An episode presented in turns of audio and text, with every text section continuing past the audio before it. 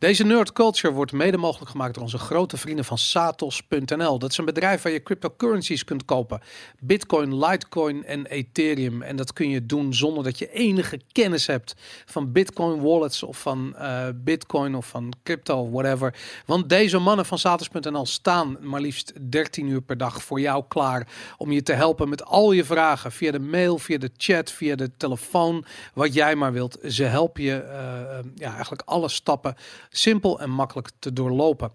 Um, om te vieren dat we deze samenwerking hebben, geven zij weg één exemplaar van niks minder dan de gloednieuwe Tomb Raider game Shadow of the Tomb Raider. Je mag zelf het platform kiezen, maar wat je daarvoor moet doen is eigenlijk heel erg simpel. Raad de prijs van Tomb Raider, die luidt in euro's 64,95. Raad wat die prijs is in Bitcoin Satoshis aanstaande uh, zondagavond 16 september om klokslag 8 uur. Wat is dan de prijs van die Tomb Raider? 64,95 euro in Satoshis. Vul je goede antwoord in op instagram.com slash gamekings. Onder de post die speciaal gemaakt is daarvoor Tomb Raider Satos Nerd Culture. Je ziet het staan. Vul daar je goede antwoord in en uh, dan mag je ook nog eens een keertje aangeven welk platform je zou willen hebben. De deadline is zaterdagavond om 11 uur s avonds. Goed, onze gast vandaag is een heel bijzondere gast. Het is iemand die mij uh, eigenlijk introduceerde met de schimmige wereld van de, uh, van de economie. Van kanten van de economie die ik niet kende. Ik bedoel, ik heb economie op school gehad, maar ik heb niet geleerd wat deze man mij leerde in zijn, uh, een van zijn eerste boeken. Dat was Als de dollar valt.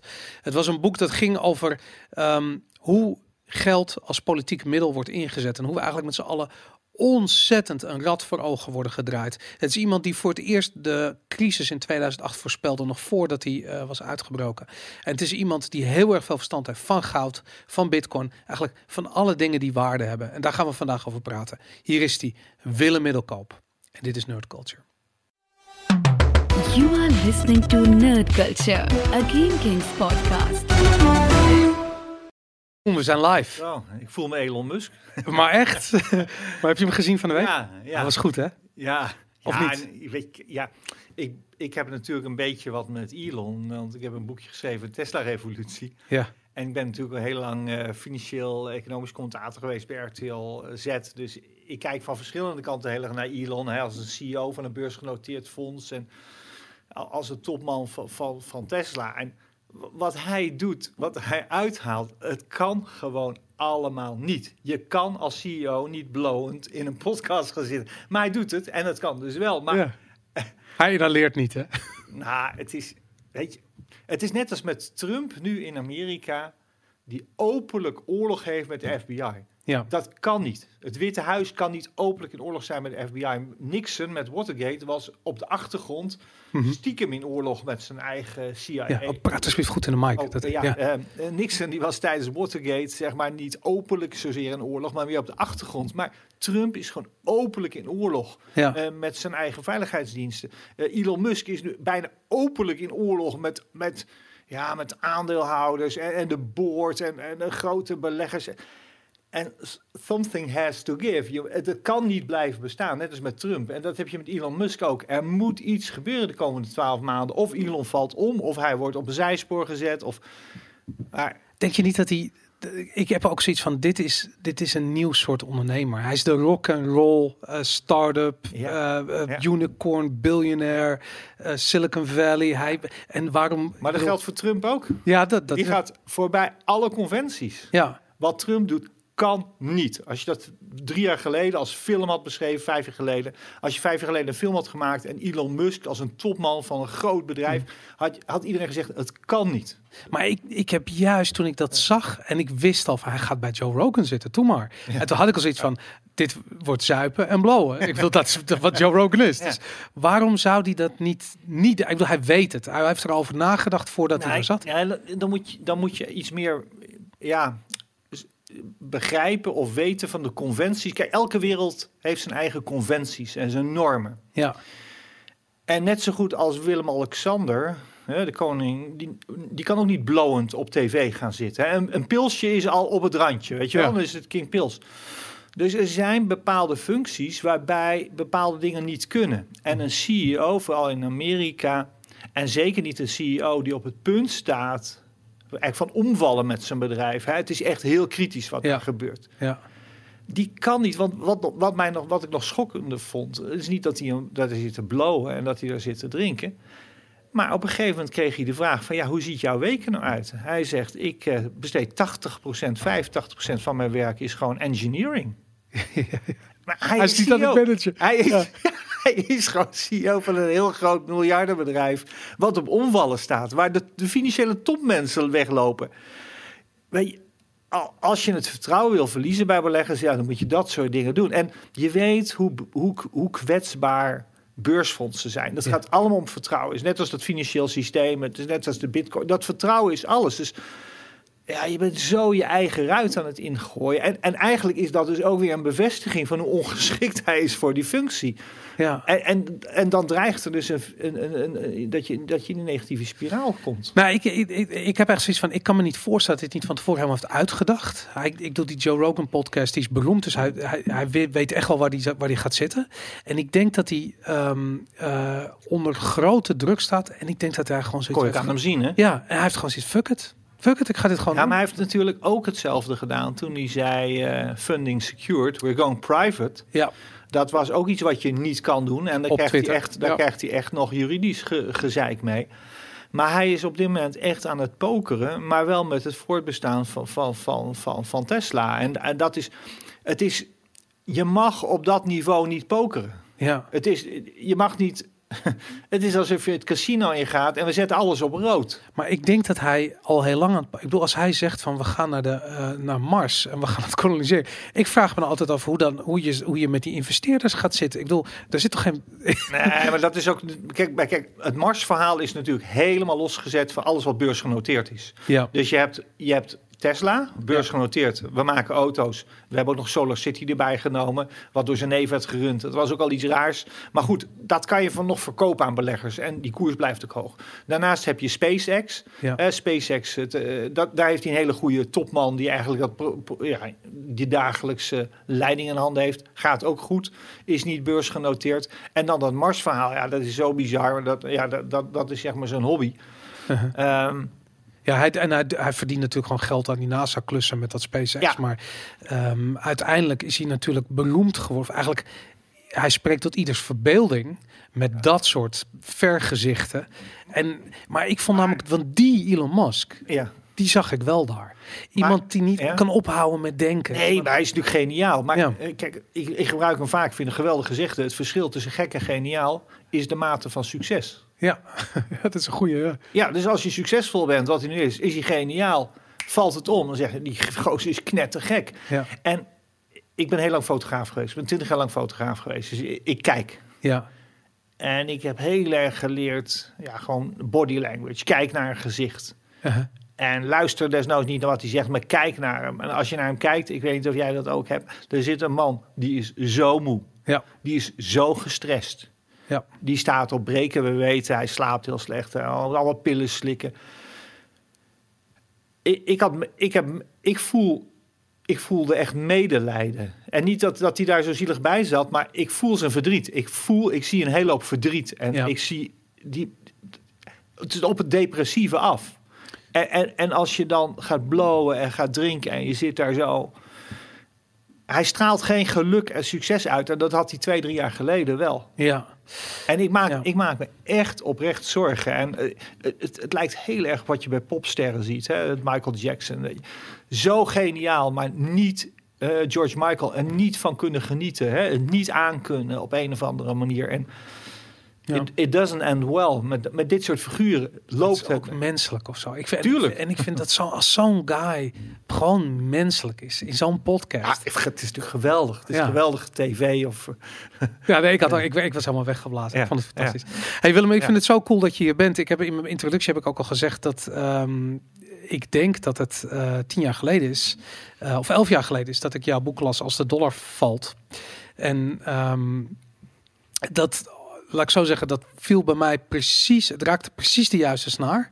daarom heb Eh, ik het ook geschreven. Da- daarom inderdaad. Waarschijnlijk bij mij. Ik ben niet de enige.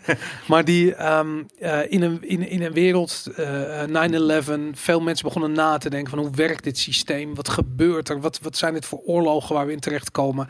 Wat is het? Ja, wat is dit eigenlijk? Duiding geven aan die wereld na 11 september. En Ja. iedereen was aan het zoeken en er kwamen conspiracies langs en er kwamen eh, eh, eh, soort van hele conservatieve ideeën kwamen opeens helemaal weer terug. Ja. En ik las dat en ik realiseerde me iets wat ik nog nooit eerder gerealiseerd had. Dat is namelijk dat de dollar een ehm, politiek instrument is. Ja. En dat in dat boek begreep ik dat voor het eerst. Ja. En dat was eigenlijk het begin. En toen had ik zoiets van shit, weet je. Toen, Ja. toen ben ik je gaan volgen. En toen ben ik dingen gelezen. Nou, dankzij een project dat we samen hebben gedaan, Café Weltschmerz, eh, zijn we met elkaar in contact gekomen. Eh, hebben we contact gehouden. En het bizarre van alles, dat eh, volgens mij is het morgen of overmorgen, tien jaar geleden, dat Lehman Brothers omviel. Ja. Dat boek wat je toen hebt geschreven is misschien vandaag de dag net zo actueel, zo niet Ja. actueler dan dat het toen was. Hoe Nee, komt ik, dat? ik, heb het, ik heb het laatst ook teruggelezen zelf.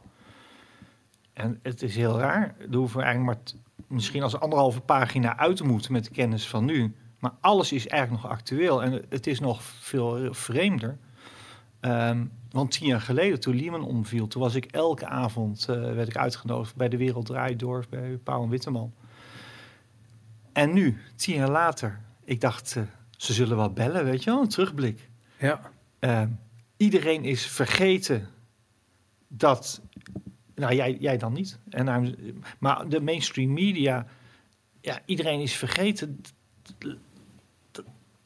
Ja, wat er, wat er toen eigenlijk allemaal speelde. En we kijken er wel naar terug van. Ja, Lehman viel om tien jaar geleden. Maar we hebben het niet meer over de echte oorzaak. We hebben niet over het probleem. We hebben niet over het probleem is opgelost. Ja. Ehm, en, en voor mij was afgelopen jaar zo'n frustrerend jaar. En het leek heel erg op, op 2006, 2007, vlak voordat het boek uitkwam. Want ik voelde een enorme haast om dat boek op tijd uit te brengen. Omdat ik, ik voelde de crisis aankomen. Mhm. En maar iedereen, iedereen die lachte me zo ongeveer uit van Willem, waar maak je nou druk om? Het gaat toch goed? Iedereen heeft een baan, de huizenprijzen stijgen. Waarom zou er nu een crisis komen? Ja. En, en afgelopen jaar precies hetzelfde. Als ik over dingen begin, eh, ja, je, je wordt gewoon weer uitgelachen. Weet je wel, Willem, dat is toch geen probleem? De huisprijzen stijgen, iedereen heeft een baan. Ja. Wat zit je nou te zeiken? Al, maar gewoon alsof tien jaar geleden het niet is gebeurd. Hè? En- ik, ik, ik kom chef economen Praat alsjeblieft goed in de microfoon. We ik kom eh, chef-economen tegen van, van, van grote, grote banken. ja. Die, die, die dus tien jaar, elf jaar geleden zo'n smaalde, arrogante houding hadden. En toen stortte alles in. En toen bleek dat ze, de, dat ze helemaal fout zaten. En diezelfde mannen zitten nog steeds op dezelfde stoel als chef-econoom bij ABN AMRO. En die doen weer alsof het gewoon allemaal door kan gaan. Maar en dan, hoe komt het dat die mensen er nog zitten? Want ze zitten in de media, ze Ah, weet je wat nog erg is? Weet je wat nog erger is? De boeken, de studieboeken van Ja. studenten, Ja. economie, die zijn nog hetzelfde. Ja. Dus het model, wat aantoonbaar niet werkte, waar we in 2008, in 2008 achter kwamen, dat het financiële systeem vergaand instabiel is, dat al die modellen niet kloppen. Mhm. Eh, toen heeft, heeft het 1, 2 jaar geduurd dat iedereen riep van ja, we moeten, eh, het systeem moet worden aangepast. Hè? We moeten naar een ander soort eh, wereld en het moet eerlijker. Mhm. En, en nou, na drie, vier jaar verstomde dat. En toen begon de economie weer te groeien en niemand heeft het er meer over. En ja, ik, zeg wel eens, er zijn twee planeten. Je hebt Planet Wall Street. en je hebt Planet, eh, nou ja, zeg maar waar wij nu zitten. Hè? Ja. Het is, dat is de Matrix. Heb je de rode pil of heb je de blauwe pil geslikt? En, en ja, het is alsof we op een andere planeet zitten. Hey, en ik zie die mensen, die mensen die tien jaar geleden aan het zeggen waren, er is toch niks aan de hand. Die zitten nog steeds op diezelfde plekken.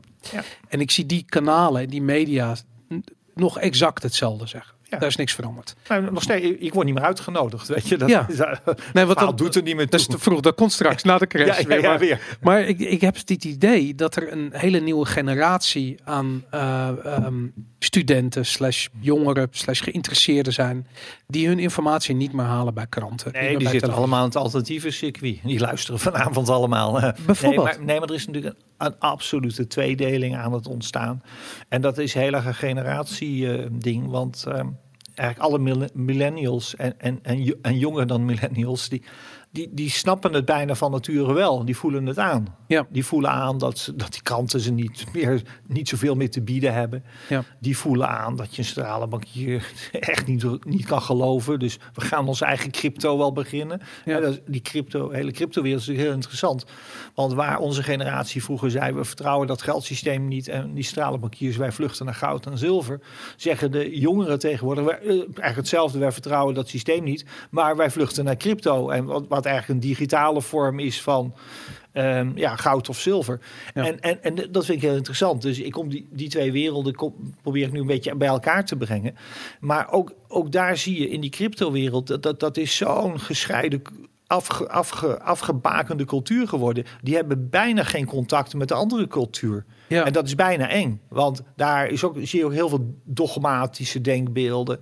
En daar staan mensen helemaal niet open voor lessen uit het verleden. En ze- Dat is wat ik vind dat, dat aan de ene kant dat je dus dat, dat tribalism ziet. Mensen gaan Ja. eh, keren zich naar binnen, naar hun Ja. eigen groepje, willen alleen nog maar geluiden horen van hun van de mensen die ook in die groep zitten.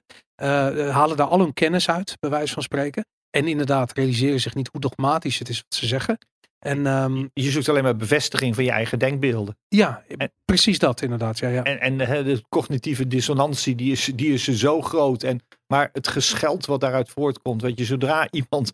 Ik, eh, er is zo'n technisch analist, Pieter Brandt, en die zit op eh, Twitter ook. Die man heeft 43 jaar ervaring met grafieken lezen en koerspatronen. Ja.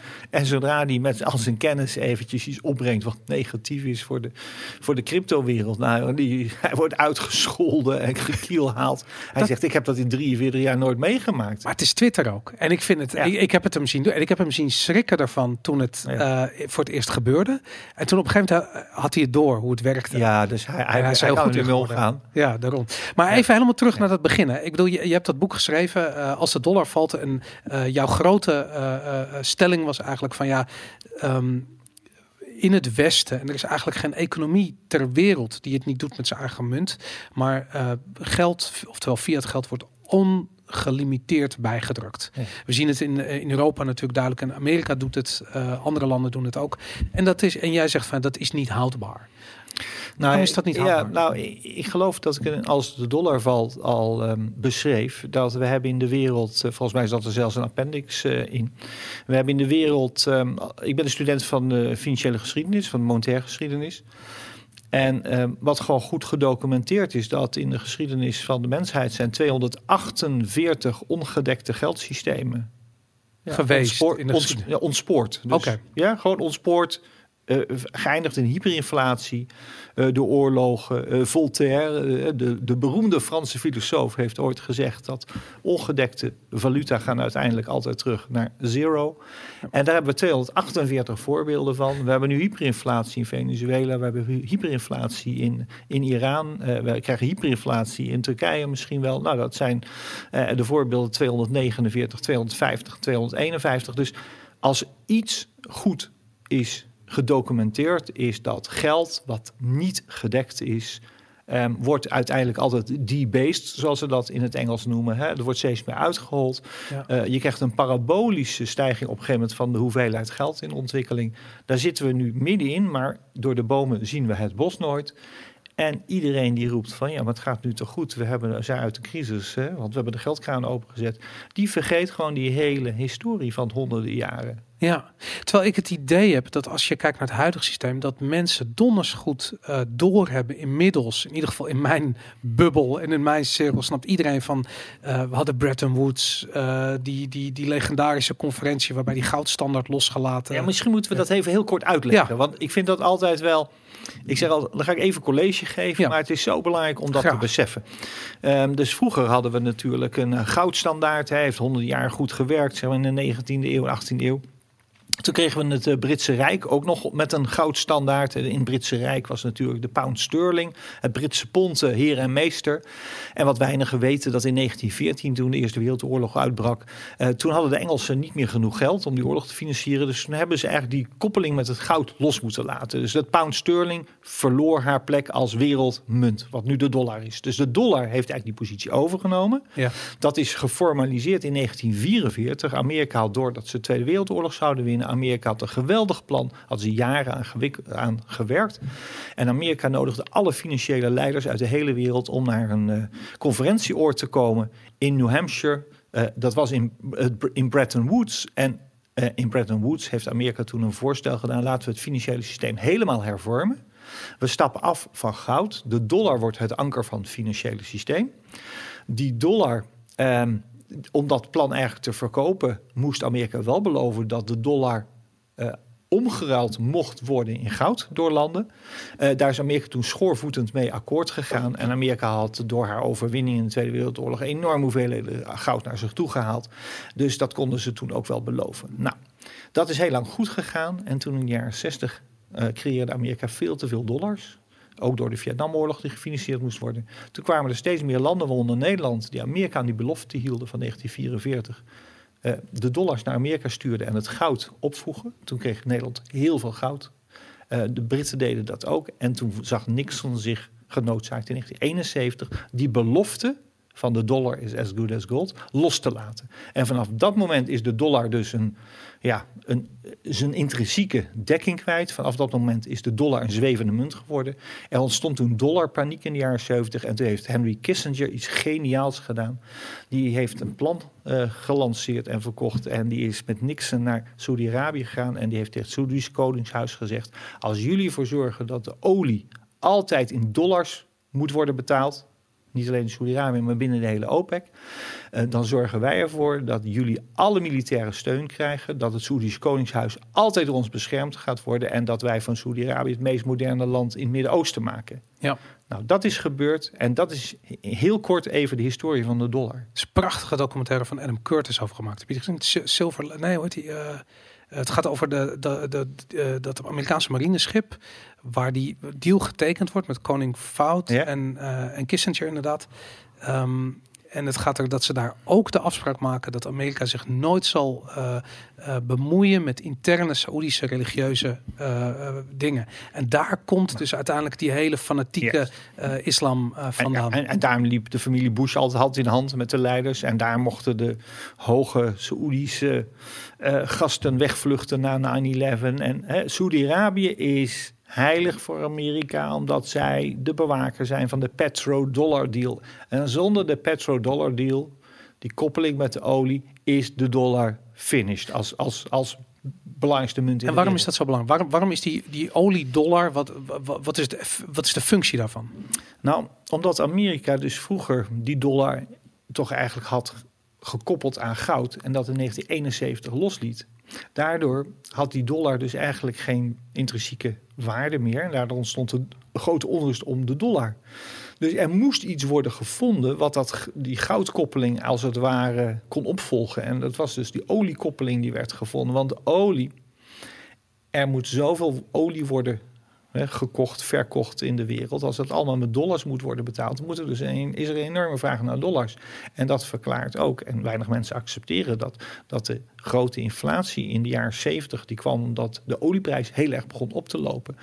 Inmiddels is gedocumenteerd dat Amerika een deal heeft gesloten met de Saoedi's. Dat er voor onrust zou worden gezorgd in het Midden-Oosten. Waardoor de olieprijs heel sterk zou gaan stijgen. En dus de vraag naar dollars heel sterk zou gaan stijgen. Ja. En Amerika redde daarmee dus de positie van de dollar. Die in de jaren 70 wankel was. Die werd in de jaren 80 weer heel sterk. En uh, inmiddels is de Amerikaanse staatsschuld uh, meer dan 20.000 miljard. En er komt elk jaar zo ongeveer 1000 miljard bij. But nobody cares. Ja, en laat ik zo zeggen, de, de, de koopkracht van de dollar is natuurlijk wel dramatisch gedaald. Ja. Ik geloof 99,9 procent sinds uh, 1913. Ja, zoiets. De oprichting van de Federal Reserve. Ja, zoiets. Dat is dramatisch. Gewoon hetzelfde voor ja, Dat is wat Voltaire al had voorspeld. Dus Ja. ongedekte munt gaat uiteindelijk altijd naar koopkracht nul. En waarom, Dus- waarom zien we dat niet? Nou, omdat als uh, onze ECB, onze Europese Centrale Bank, heeft als officieel mandaat dat wij de inflatie rond de 2% willen hebben. Ja. Dat klinkt heel mooi, we denken dat dat goed is. Mhm. Maar dat betekent dat geld dus elk jaar 2% minder waard wordt. Ja. Nou, als je dat 100 jaar lang volhoudt. ja, dat gaat hard. Dus- ja. um, maar omdat het op een sluipende manier gaat, zorgt die geleidelijke geldontwaarding ervoor dat de prijzen geleidelijk blijven stijgen, dat de lonen geleidelijk blijven stijgen, dat de huizenprijzen blijven, geleidelijk blijven stijgen en dat de aandelenkoersen geleidelijk blijven stijgen. En dan lijkt het dus alsof de economie steeds groeit. Ja. Want er gaan steeds meer cijfertjes, er gaan steeds meer nulletjes om. Dus het lijkt alsof we het steeds beter krijgen met elkaar. Dus, dus, dus we worden eigenlijk op een enorm manier voor de gek gehouden. ja. Terwijl we eigenlijk de waarde van alles aan het uithollen zijn. En laat ik zo zeggen, toen ik dat toen ik me dat realiseerde, want ik las dat de eerste keer en toen had ik zoiets van ja, ja, ja. En, dan ga en het duurt even voordat het muntje valt. Hè? Dus je gaat over nadenken en je gaat, je gaat het proberen te relateren aan je eigen leven. En dan zie je dat. En mijn eerste eh, reactie was dat ik me wilde verdiepen in hoe die, eh, ehm, hoe die inflatie wordt gemeten. Ja. En toen dat Ja. verhaal van het boodschappenmandje. ja. En toen kwam ik erachter dat dat, dat dat eigenlijk al lang niet meer bestaat. Dat wij een, een, iets hebben wat heet de Consumentenprijsindex, de. CPI. En dat daar eh, duizenden producten in zitten. Ja, en dat model is, dat model is dus een aantal keren aangepast. Ja. En er is een hele slimme econoom in Amerika, eh, meneer Williams, en die ehm, van Shadowstats. eh, .org of .com, dat weet ik niet meer. En die berekent de inflatie nog steeds met het oude model uit begin jaren 80. En die komt er steeds op uit dat de inflatie twee keer zo hoog is als wat ons officieel wordt verteld. Want we hebben dus allerlei trucs uitgehaald om in het mandje waarmee we de inflatie berekenen, Mhm. die inflatie lager uit te laten komen. Wat ze bijvoorbeeld doen, hè, stel je hebt een tv en die kost eh, 400 dollar eh, Mhm. eh, twee jaar geleden. Ja. En die tv eh, die, die kost nu eh, nog steeds eh, 400 dollar. Of die zegt, nou zeg, hij kost nu 440 dollar. Is 10% duurder geworden. Dan zeggen ze van nee, we moeten corrigeren. Die tv is beter geworden. Die heeft geen, en dit is echt letterlijk een voorbeeld. Hij heeft geen ronde hoeken meer. Hij heeft nu rechte hoeken. En daardoor doen we 10% erg van die prijs af. Want hij is nu beter geworden. Je krijgt meer waar voor je geld. Nou, dat, ze zitten er allemaal correcties in. En daarmee worden op een grandioze manier eigenlijk een beetje ja. voor de gek gehouden. Willens en wetens. Ja, want het is extreem ehm, goed voor een overheid als de inflatie lager uitkomt. Want een hoge inflatie moet je corrigeren. Daar moet je de economische groei voor corrigeren. Dus hoe Mhm. lager de, de inflatie uitkomt, hoe minder eh, je hoeft te corrigeren. Dus hoe beter de economische groei lijkt. Je moet ook de lonen en vooral de uitkeringen en de pensioenen moet je corrigeren voor inflatie. Ja. Dus hoe lager de inflatie officieel uitkomt, hoe beter het is voor de staat. Jesus Christ. Ja. Ik, ik zie het in mijn omgeving. Ik heb veel eh, vrienden die zijn eh, eh, freelance vormgevers, hebben kleine bedrijfjes, schrijvers, weet ik veel, dat soort, dat soort opdrachten. En ik weet toen ik zelf begon met werken, toen ik een, een jaar of 19, 20 was, zoiets. En toen begon ik ook als freelance, als freelance copywriter eerst. En ik merkte dat ehm, eigenlijk al die freelancers gewoon heel erg veel geld hadden. Het was heel erg makkelijk om een paar duizend euro in de maand te verdienen. Hoefde je, Ja. bij wijze van spreken, je was vier, vijf dagen aan het werk en je kon de hele maand hoefde je verder niks meer te doen. En velen deden dat ook.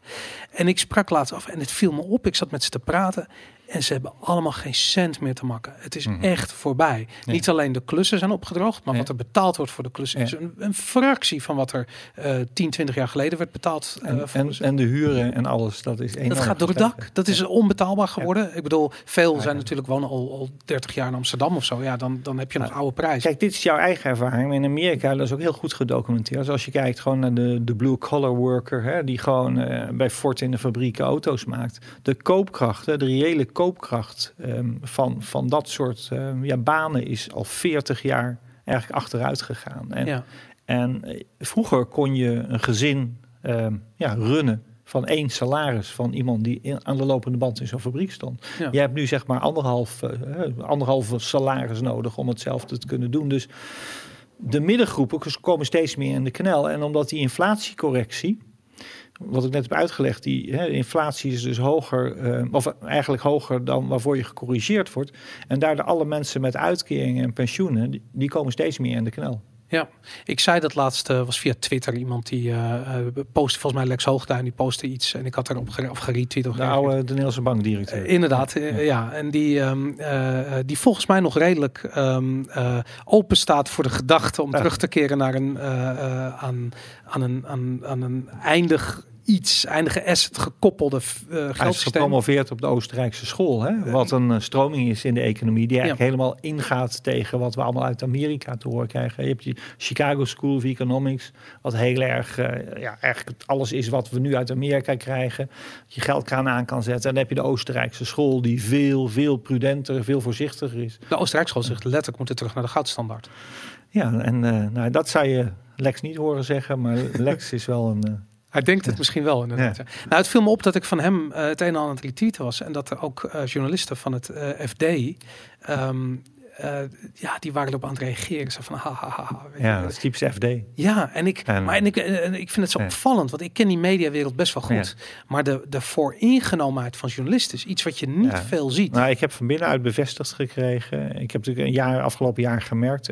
FD besteedt nooit aandacht aan mijn boeken. Mhm. En ik heb van binnenuit bevestigd gekregen. Het, nou, ik, kan, ik kan het verhaal wel vertellen. Ik ging ehm, naar China, want de Big Reset, wat mijn boek is, wat gaat over de komende herziening van het monetair systeem. Ja. Dat is een soort visie die ik daarop heb. Die ehm, werd vertaald in het Chinees. Die eh, werd uitgebracht eh, door de academische uitgeverij van Renmin University. Ehm, dat, is een, dat is een universiteit die heel erg geleerd is aan de communistische partij. Nou, het was best wel een beetje bijzonder. Ik had een, eh, een, een, kennis van de RTL-redactie. Die werkte als correspondent in, eh, in China. Die had ik daarover getipt. En toen zei ik van, het is misschien wel een leuk verhaal. Hij is correspondent ook van het FD. En toen heeft hij aan de FD voorgesteld, eh, nou, dat is misschien een leuk verhaal. Mhm. En eh, toen kreeg hij te horen van, nee, wij eh, negeren middelkoop al jaren. En daar gaan we rustig mee door. Ongelooflijk. Ja. Want hoeveel mensen waren er in 2008 die de kiezers hadden voorspeld? Nou, enkele. Kees de Kort was iemand in Nederland. In elk land had je er een paar. Dus de, die Oostenrijkse school, hè, die aanhangers van de Oostenrijkse school, of eigenlijk de mensen die op een hele kritische manier keken naar dat neoliberalisme en die Chicago School of Economics. En we, internet bestond toen al. ehm, en ik zat zelf ook in nieuwsgroepen waarbij we internationaal elkaar ontmoeten. En en dit soort dingen bespraken en zeiden van hier moet een crisis uitkomen. En in elk land had je wel een aantal mensen. Er waren al- altijd wel tientallen mensen die erover meepraten. En elk land had je wel één of twee mensen die er ook over publiceerden of columns over schreven. Of zoals Kees de Kort op de radio over waren. En eh, in elk land, ehm, toen de crisis uitbrak, waren er dus een paar mensen die werden op het paard gehezen. Van moet je kijken, ze hebben de crisis voorspeld. Hè? Terwijl de Nout-Wellings allemaal zeiden van dit kon niemand aanzien komen. Ja, ja, ja, die, die was goed. Ehm, maar ja, wat ik al eerder zei, al die mensen die toen op het paard werden gehezen, die zijn er volgens ook weer zo ongeveer van afgeslagen. En ehm, we doen net alsof het allemaal nooit gebeurd is. Alsof niet Ford en General Motors, hè, die vielen gewoon om. Eh, de, de- die moesten gered worden met staatsgeld. Ja. De helft van Wall Street viel om. Eh, de grootste verzekeraar ter wereld viel om. Eh, in Nederland viel Egon om. Egon werd gered door geld uit, uit Den Haag. Wat heel raar is, want Egon was helemaal geen bank en helemaal geen systeembank. Het was gewoon een super commerciële, oplichtende verzekeraar.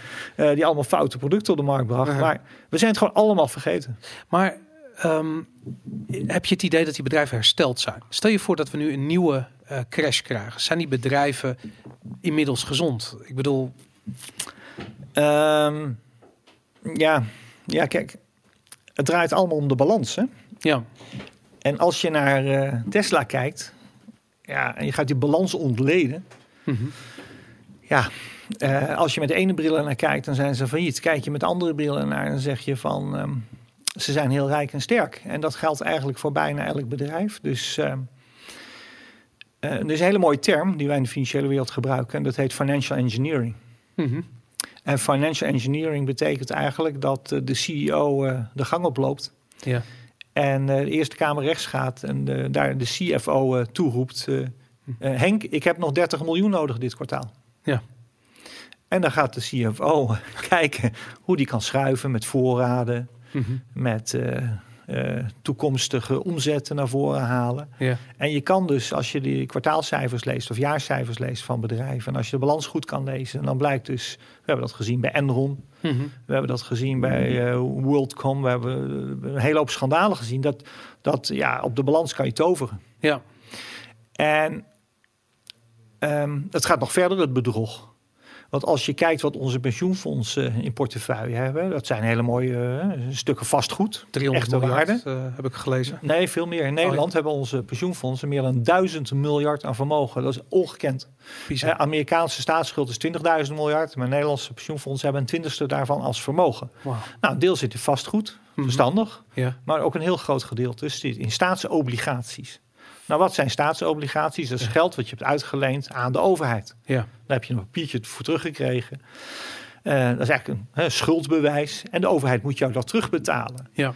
Vroeger kreeg je daar nog een goed, eh, hè, goede rente op. En dat was een vergoeding voor het risico wat je liep. Ja. Nou, inmiddels is de rente zo laag geworden dat je geen enkel rendement meer maakt op je staatsobligaties. Maar het geld heb je wel uitgeleend aan de overheid. En de overheid heeft natuurlijk helemaal geen geld om jou dat terug te betalen. De staatsschuld die groeit alleen maar, die groeit alleen maar. Dus het enige wat de overheid kan doen is eigenlijk een Ponzi-scheme. Die kan steeds maar nieuw geld creëren om de oude schulden af te betalen. Ja. Maar ja, we weten natuurlijk allemaal dat het op termijn onhoudbaar is. En er is maar één land op de wereld die altijd al zijn schulden heeft afbetaald. En dat is Zwitserland. En voor de rest zijn er altijd landen geweest. Duitsland is drie keer failliet gegaan de afgelopen honderd jaar. Rusland is drie keer failliet geweest. Maar wat doen die pensioenfondsen? Die zeggen allemaal, ja, de, deze staatsobligaties, worden, dat wordt ooit aan ons terugbetaald. En dat laten we in de boeken staan voor 100% Terwijl je eigenlijk ja, dat is eigenlijk een vorm, bijna een vorm van bedrog. Omdat het gewoon nooit, iedereen weet het wordt nooit terugbetaald. In ieder geval niet in valuta met gelijke koopkracht. Dus een pensioenfonds die gemiddelde 7% per jaar rendement moet, kunnen, moet maken om de toekomstige verplichtingen aan te kunnen, die kan dat helemaal niet. Ja. En nou zou je denken, die pensioenfondsen schrikken dan op een gegeven moment wakker en zeggen van hé, hey, dit is onhoudbaar. Dus laten we nou al die obligaties verkopen, wat slimme gewone beleggers ook doen. We gaan voor 30% uh, nou ja, olie kopen of, of goud, maakt mij niet uit, maar iets van echte waarde, wat ze met vastgoed ook doen. Maar als ze dat zouden doen in de wereld van de pensioenfondsen, dan krijgen ze onmiddellijk een belletje van de centrale bank. Wij helemaal gek geworden, want nu ben je een bedreiging voor het systeem. En daar blijven al die pensioenfondsen doen wat goed is voor het systeem en niet wat goed is voor hen. Hetzelfde met een bedrijf. Als het economisch minder gaat, moet het bedrijf mensen ontslaan. Dat is slecht voor de economie, maar is goed voor dat bedrijf. Dan kan het bedrijf het overleven.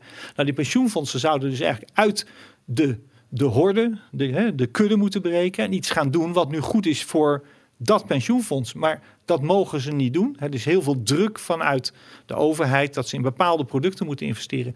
En die hele horde van pensioenfondsen doet allemaal hetzelfde. En als het naar fout gaat, dan roepen ze allemaal. Niemand zag het aankomen. ja, ja, bizar. Ja. Dat is bizar. Hey, en um, jij hebt natuurlijk gezegd van, nou ja, we moeten terug naar een goudstandaard. Of tenminste, goud, nou, goud, goud was de, laat ik zo zeggen, in ieder geval vroeger was er een goudstandaard en die problemen waren er niet. Ja, mensen hebben altijd een heel een beetje raar beeld van me. Dat zou ik zelf wel hebben gecreëerd. Maar hm. mensen denken altijd dat ik uh, alleen maar met goud bezig ben. Nou, ik heb geen goud. uh, ik vind goud helemaal niet zo interessant. De zilver is trouwens veel interessanter. Um, en mensen denken ook altijd allemaal dat ik wil dat we terug gaan naar de goudstandaard. Maar dat wil ik helemaal niet. Dat zeg je helemaal niet. Het enige waar ik continu op wijs is als je geen gedekte munt hebt. En of dat nou gedekt is door goud of de olie of de zilver, maakt me niet uit. Maar als het ongedekt is, mm -hmm. dan verzeker ik je dat we afsteven op een faillissement. Ja. He, Voltaire, een ongedekte munt gaat altijd terug naar, naar nul. En dan koppelen mensen dus conclusie aan. Dus Willem wil dat we een goudstandaard hebben. Maar dat zeg ik helemaal niet. Nee, oké. Dat vind ik heel interessant. Omdat ik, ik heb dat dus, altijd meegekregen. Dus ik analyseer en ik waarschuw. En ik heb ook heel vaak te horen gekregen. Ja, maar Willem, wat moeten we dan doen? En dan zeg ik altijd van ja, dat weet ik niet. Dat is niet ja. mijn vak. Mijn vak is mijn vak, of ik, ik, voel me een beetje. Ik ben zelf gebiologeerd dat ik wil begrijpen wat er wat er gebeurt in de omgeving waarin ik leef. En of dat nou een financieel systeem is, of het gezin om me heen, of hè, de groep om me heen. Ik, ik probeer dat altijd te analyseren. En ik ben al blij dat ik daar die analyse kan maken. En verwacht dan niet van mij dat ik met een oplossing kom. Ja, maar dan nog heel even terug naar dat Oostenrijkse schoolverhaal. Ja. Um, ik heb begrepen, ik, ik ben toen geïnteresseerd geraakt in de Oostenrijkse school. Uh, ik heb wat gelezen en ik realiseerde me uh, op een gegeven moment. Uh, Wanneer vond de whisky trouwens? nou ja, dat.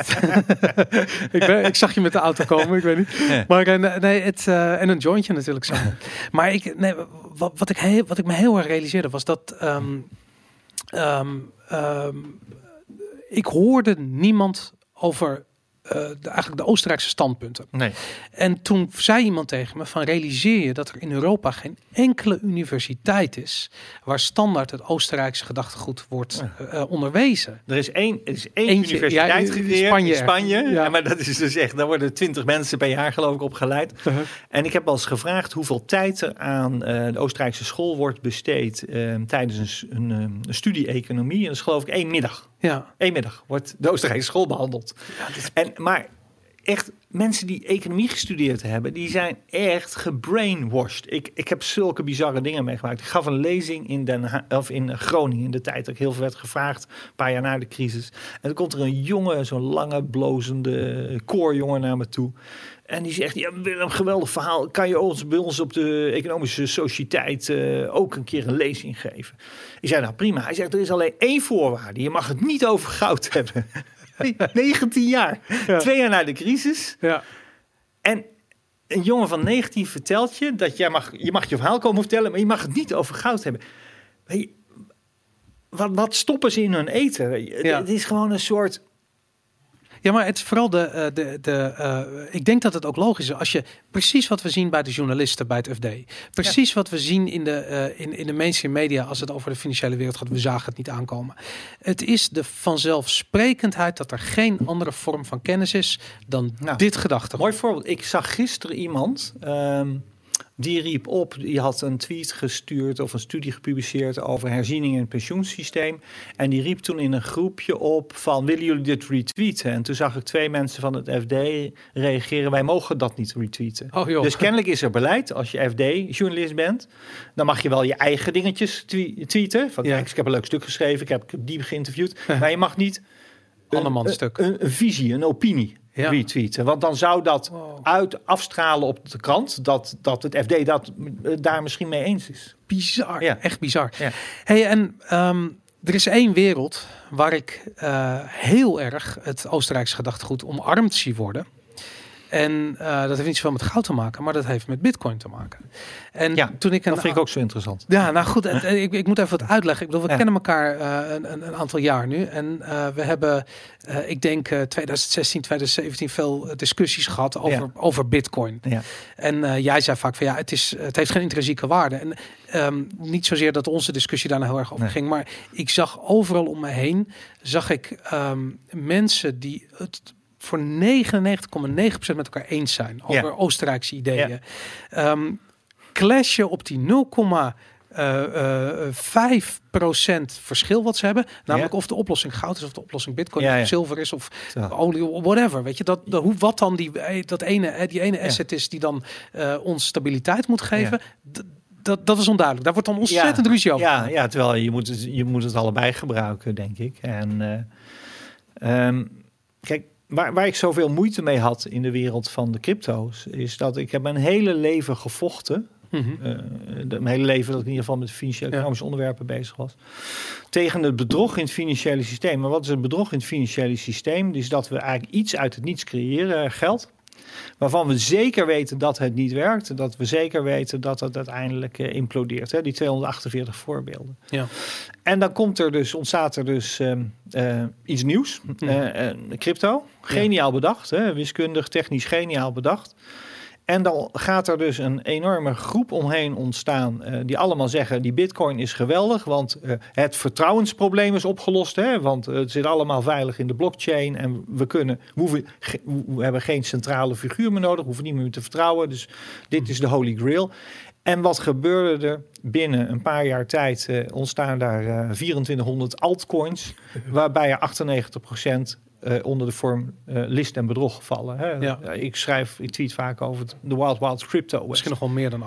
Ja, en, en, en het bedrog en, en de, de oplichters en de, de misdadigers die zijn aangetrokken door, tot die cryptowereld.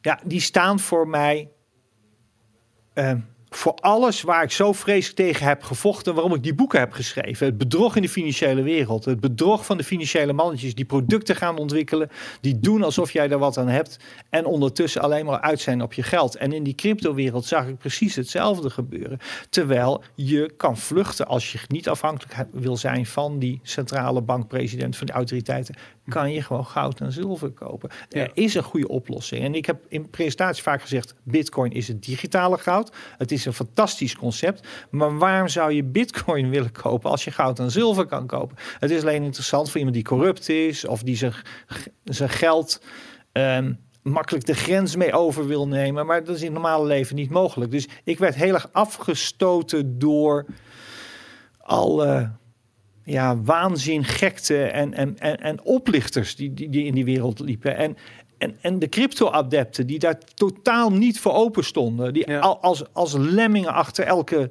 nieuwe altcoin aanliepen. Omdat het misschien 30% omhoog ging de volgende dag. En en het maakte ze niets uit welke oplichter dat product nu weer op de markt had gebracht. En eh, nou ja, goed, daar komt een hoop van mijn eh, sentiment vandaan. Ja. Maar ik ben inmiddels wel... eh, ik, ik was iets te militant daardoor. Maar misschien was crypto, eh, Bitcoin in, in, het- in, in, het, in het bijzonder, maar crypto in het algemeen ook echt in een andere, andere stadium toen. Zeker Bitcoin was anderhalf jaar geleden een totaal ander product. De basiswaarden waren hetzelfde. Maar als je kijkt wat, eh, eh, eh, waar we nu zijn, als, we, als je het hebt over veiligheid, over, over miningkosten, over decentralisatie, over schaalbaarheid, hoe ver we zijn in de Bitcoin is iets totaal. Ik zeg wel eens van mensen die voor 1 dollar een Bitcoin kochten, die liepen meer risico dan mensen die nu Ja, 7500 oh, dollar. ben ik helemaal, ben, ben ik helemaal met je eens. Hè? Je weet, ik heb een, een grote mentale draai gemaakt. Nee, ik ben, ik ben nooit tegen Bitcoin geweest. Want nogmaals, echt, ik heb voldoende lezingen gegeven. Jaar geleden al dat ik het de digitale goud eh, noemde. Mhm. Ehm, alleen die hele wereld daaromheen, hè, die stond mij tegen. En als ehm, er is trouwens nog iets waar ik moeite mee had eh, als het om Bitcoin ging, is dat iedereen dat bijna tien jaar lang heeft verkocht als eh, een medium of exchange. Het is een vorm van geld. Daar ga je de pizza mee afrekenen. Daar ga je, en daar heb ik nooit in geloofd. En dat is gelukkig nu ook uitgekomen. Bitcoin, je bent gek als je pizza gaat betalen met Bitcoin. Pizza die je ooit in je leven Dat is, Maar het is ook de traagste pizza die je ooit in je leven hebt betaald. Eh, maar waar Bitcoin geweldig voor is, en daar ben ik nu echt fan van geworden. En dat is niet de minimum of exchange verhaal. Kijk, valuta moet aan drie, drie karakteristieken voldoen. Hè. Het moet een, een, een, je moet ermee kunnen afrekenen, minimum of exchange. Het moet een store of value zijn. hè, Een waarde, een middel waar je je waarde veilig in vast kan leggen. En het moet een unit of account zijn. Dus je moet erin kunnen boekhouden. Ja. En, en die store of value ehm, functie, die is zo geweldig van Bitcoin, omdat het eigenlijk nog mooier is dan goud. Want goud kunnen we bij produceren door het uit de grond te halen. Dat is heel moeilijk. Dus het aantal grammen goud per inwoner op de wereld is in 2000 jaar niet gestegen. Want Omdat de komen- inwoners omhoog gaan. Juist. Ja, ja inderdaad. Ja. maar bitcoin is nog een mooier verhaal. Want er worden nu wel meer bitcoins gemijnd. Maar er gaan heel veel bitcoins verloren. Omdat de wallets worden verloren. Ik geloof 13% van alle bitcoins ooit gemijnd zijn alweer kwijtgeraakt. Dus je hebt straks de situatie dat we eigenlijk geen bitcoins meer bij kunnen mijnen. Omdat we dicht tegen de 21 miljoen aan zitten. Maar er verdwijnen er wel steeds meer. Omdat bitcoins eh, kwijtraken. En dan heb je dus iets fantastisch. Dan, eh, er ko- ja, dan, dan is het aantal bitcoins wat per hoofd van de bevolking beschikbaar is, dat wordt steeds kleiner. ja. En dat is natuurlijk voor een belegger, voor een spaarder, geweldig concept. En waar was in dat hele traject van leren over de techniek ervan, of weet ik wat, waar, waar eh, heb jij op een gegeven moment bedacht van oké, eh, er zit een kern van waarde in het project? Nou, ik, ik zag die waarde altijd wel, maar ik zei: dit is vooral een waarde die heel beneficial is voor de corrupte Chinese ambtenaar, die niet met goud het land uit kan vluchten, maar wel met de private keys in zijn hoofd. Het is een hele handige waarde voor de narco-handelaar. Dus ik, ik zei altijd. Ik vind het heel interessant eh, als store of value, maar voor mij niet. Want voor mij werkt goud en zilver beter. Ja. Maar ik heb natuurlijk gezien dat die hele crypto-community zich heeft ontwikkeld. Dat er een hele industrie omheen is ontstaan. Dat eh, de bitcoin de test of time eigenlijk heeft doorstaan. Er zijn voldoende crisis geweest waardoor het helemaal kon verdwijnen. Maar de belangrijkste omslag voor mij was... ik was er eigenlijk zeker van, dat heb ik veel getweet... dat in de loop van 2017 de G20, dus de, de organisatie van de 20 machtigste landen... gezamenlijk echt zouden gaan optreden om... Bitcoin, Bitcoin en de cryptowereld echt volledig te marginaliseren en te criminaliseren. Ja. En dat hebben ze ook geprobeerd. Hè? Kijk naar China, kijk wat er in Canada is gebeurd. Ik heb vandaag toevallig een gesprek gevoerd bij onze administrateur. Ik heb een beleggingsfonds en ik heb gevraagd hoe het in de cryptowereld zit. En toen zei ze, nou, je kan, je, je, je kan een cryptofund oprichten, maar het grootste probleem is om een bankrekening te openen. En daar zie je dus dat er is er is officiële tegenwerking vanuit het financiële systeem tegen de wereld van de crypto's. Maar die is heel belangrijk gebeurd volgens mij in 2017. Dat er zijn een aantal landen, die zijn op zich niet zo heel groot, maar wel op zich belangrijk in het financiële systeem. En Zwitserland staat het mooiste voorbeeld van. Ja. Die zijn de crypto gaan omarmen. Ja. En als de G20 de wereld van de crypto's wil criminaliseren, marginaliseren, dan werkt dat niet als een land als Zwitserland zegt kom maar binnen. Ja. Dus dat werkt alleen als je dat met z'n allen echt doet. En toen, toen, ik duidelijk, ehm, toen duidelijk werd dat de G20 ook niet met een hele negatieve verklaring uitkwam over crypto, wat iedereen verwachtte in oktober vorig jaar. En ehm, de stemming begon te verschuiven. De, de- eerst was de stemming bij de G20-landen: we gaan het verbieden. Of Ja. we, we onderzoeken of we het kunnen verbieden. En toen werd op een gegeven moment de stemming: we gaan het niet verbieden. We kunnen het namelijk niet verbieden. Of we kunnen het niet verbannen. We kunnen het niet uitbannen. Ehm, dus we gaan het reguleren. En wat je toen zag is dat er nog meer institutionele partijen, venture capitalist, maar ook de partijen op Wall Street en ook wat andere grote institutionele partijen, begonnen na te denken hoe ze de crypto tot een echte asset class konden maken. En dat vind ik het meest interessante. Dus wat is een asset class? Aandelen is een asset class. 300 jaar geleden kwam er een... 400 jaar geleden kwamen de eerste aandelen. Hè, de VOC. VOC-aandeel is het eerste aandeel van een multinational dat is verhandeld. Ja. 300 jaar geleden kwam een asset class bij. Dat waren de staatsobligaties. Hè, daarvoor bestonden die niet. Eh, vastgoed is natuurlijk altijd een asset class geweest. En wat je nu krijgt is crypto begint een nieuwe asset class te worden. Naast die grote asset class En goud en zilver is natuurlijk ook een S-klas, of niet? Ja, ja, ja, Dat, dat, zou je, dat, dat, dat, dat zou je ook een aparte asset class. Dat noemen we eigenlijk de, de hard assets. En daar valt vastgoed in feite ook onder. Oké, oké. Ja. Eh, dus alles, alles wat de overheid niet bij kan drukken. Ja, ja. Dat is ook jouw auto of de Rembrandt. Maar niet digitaal is, want dat... eh, ja, nee, nee dus dat, is, dat is. En als er een nieuwe asset class ontstaat, en, en, en het belang daarvan kan ik niet genoeg benadrukken. Dat betekent dat institutionele beleggers, die. de- klotst 300.000 miljard in deze wereld rond, hè, wat belegd moet worden, omdat er pensioenen van betaald moeten worden. Alles op zoek naar rendement. Als maar 1% van die 300.000 miljard naar crypto gaat, omdat het een nieuwe asset class is, Ja. ja, dan, dan, dan gaat de bitcoin natuurlijk naar hè, minimaal 100.000 dollar. Ja. Omdat, omdat bitcoin natuurlijk het centrum is van dat hele cryptosysteem. En ik ben er nu erg zeker van dat crypto een nieuwe asset class gaat worden. En dat betekent dat grote partijen, institutionele partijen, met oplossingen gaan komen. En je ziet nu elke dag de berichten, hè, hoe ze op Wall Street bezig zijn, hoe ze bij... Er komt een Zwitserse exchange, een officiële exchange, die cryptomunten gaat verhandelen. En ik vind het nog steeds bizar, want 90%, 95% van die cryptomunten, de altcoins, is nog steeds list en bedrog. Ja. Maar de autoriteiten hebben besloten, we gaan het zoveel mogelijk reguleren en we accepteren maar dat er heel veel list en bedrog is. Bizar. Ja. Hey, en, en hebben wij het, wij hebben dus nog nooit eerder in ons leven meegemaakt, iedereen die kijkt en wij hier aan tafel niet, dat er een nieuwe asset class is ontstaan. Nee, ik vergelijk het wel eens met de muziekwereld. Dat, eh, je had vroeger had je, je had eh, klassieke muziek en toen kreeg je rock and roll en toen kreeg je disco. En op een gegeven moment kreeg je, ik heb het heel erg meegemaakt, want ik, ik was veel met muziek bezig vroeger en ik ben al wat ouder. En toen kreeg je op een gegeven moment de house. Hè? Dat begon je bij, e- erg in de Roxy. Ja. En toen kocht ik op een gegeven moment een elektrisch orgel. En had je rock and roll en disco, hè, van die voor. dat is wel de house. Ja. En toen dacht ik, verrek, het is niet eventjes eh, iets leuks ertussendoor. Het is gewoon een, geworden. Ja. Zit erin. Ja. er is gewoon een nieuwe asset class, een muziek asset class ontstaan. En house noemen we nu natuurlijk dance. En dance is naast rock and roll en disco natuurlijk een muziekvorm. It's here to stay. En, precies hetzelfde geldt nu voor de wereld van crypto. Dus je hebt aandelen, je hebt obligaties, je hebt vastgoed en je hebt nu crypto. En dat is net als de dance scene vroeger was nog minimaal. Dus toen die eerste elektrische orgeltjes kwamen bij die house toets, toen was de dancewereld hier nog bijna non-existent. Maar dat is natuurlijk gegroeid. en Dat is een wereldwijde beweging geworden. En, en dat heeft voor mij nu, ja, misschien is kwartje laat geval- gevallen bij me. Ja, ik vind dat, ik vind dat fascinerend. En ik, ik kan me namelijk ook herinneren over, over muziek. En toen house kwam, en het heette ook altijd heel lang, het heel lang ook echt house gaat. Ja, inderdaad. En, dat- maar dat was altijd was een soort argument van, ja, maar dit, het zijn geen echte instrumenten. Ja, ja, ja. dat, Dat, dat was het kan geen echte muziek Ja, dat is een beetje jaren tachtig of zo. Dat is precies hetzelfde met Ja. dit. Ja, maar het is, het is digitaal. Ja. Het, is, het heeft geen echte waarde. Het is exact En hetzelfde. ja, ik heb net, eh, ik, ben, eh, ik gebruik altijd dit als voorbeeld. Eh, nee, crypto's hebben geen echte waarde. Maar dat geldt ook voor dit. hè. Ja. 50 euro.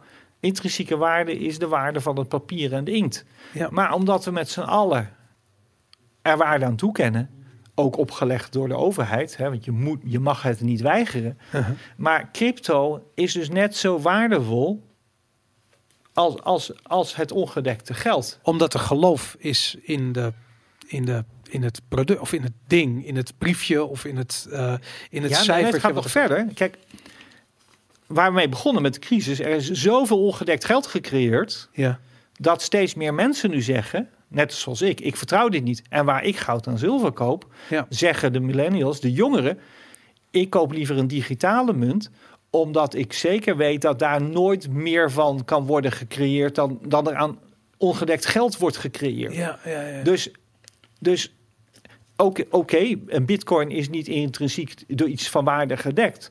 Maar het is per definitie waardevoller dan het ongedekte is- geld. Zegt dat al genoeg. Ik heb eh, een goede vriend Ja. bijvoorbeeld, eh, eh, die woont in Rusland. En ik ken wat goede kennissen die, die, ja, inderdaad, die, die wonen in, in Turkije. En wat ze allemaal, want ik vraag hun dan van hoe kijk je naar crypto en zo.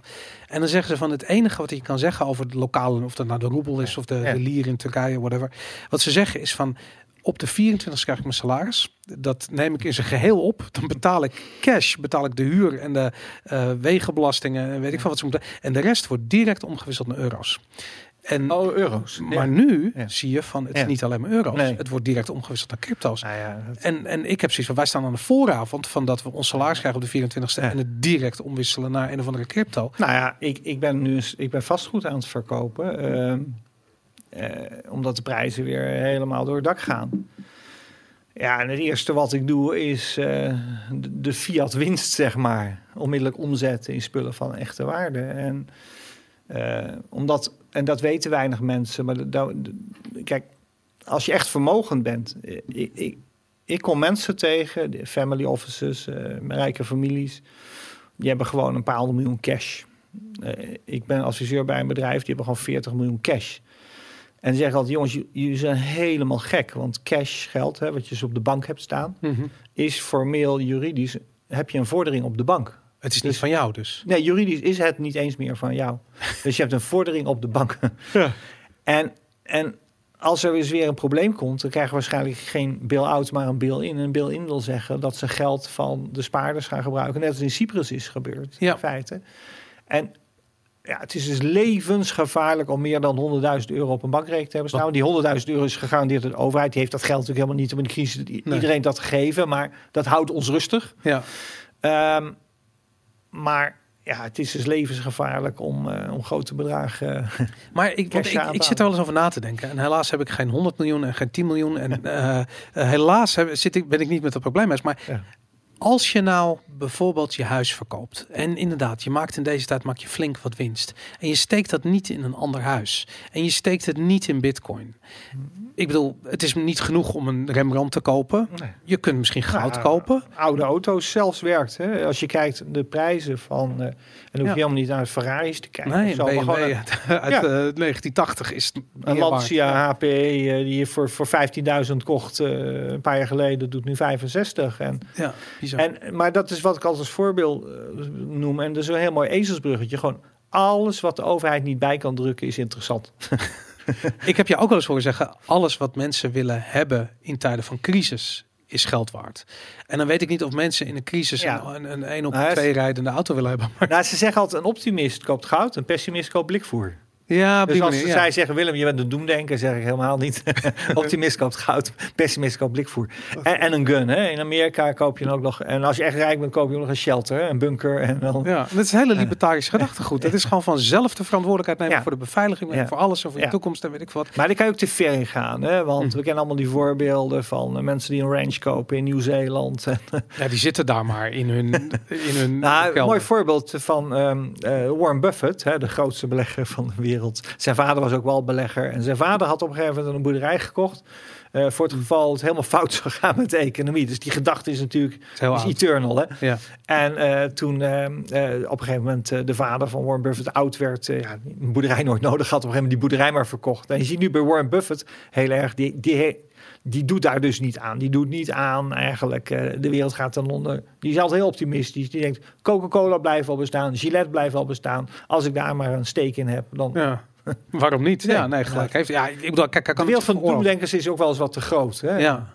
ja, en ik vind het ook totaal niet Nederlands. En dat vind Ja. ik het interessante bij, bij Bitcoin. Dat ik, ik, ik las laatst een quote en daar, daar zei iemand van eh, Bitcoin is de, eh, de- dankzij Bitcoin wordt het Oostenrijkse gedachte wordt, wordt mainstream.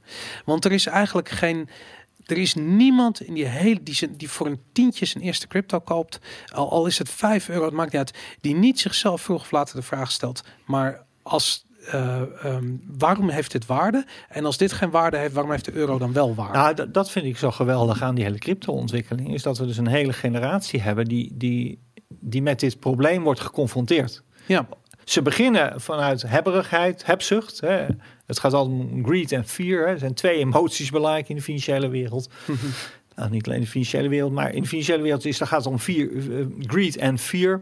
En iedereen begint met greed. Maar als ze dan eenmaal die crypto's hebben, dan gaan ze vaak toch ook wel een beetje nadenken van god. eh, ze gaan lezen op blogs en dan worden ze heel erg hiermee geconfronteerd. Dus we hebben nu een generatie die heel erg doorheeft. En nou, dat is de grote winst, want dat probeer ik met mijn boeken te bereiken.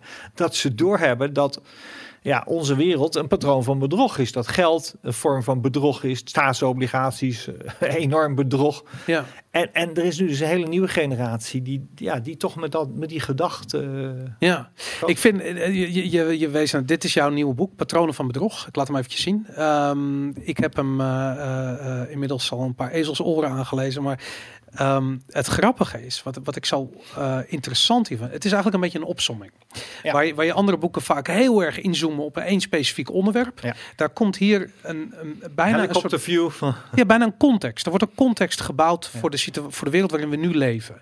En die begint eh, bij 11 september. Ehm, en eh, ik weet dat ja, als geen ander ook, ook in een, in een, in een conspiracy hokje geduwd bent, gewoon Ja. door heel veel mainstream media. En ik denk ten onrechte, hoe, hoe, hoe kijk je daar? Ik wil na al die jaren, weet je, ik wil bijna Ja. 20 jaar na 11 Ja. september. Hoe kijk je daarop terug?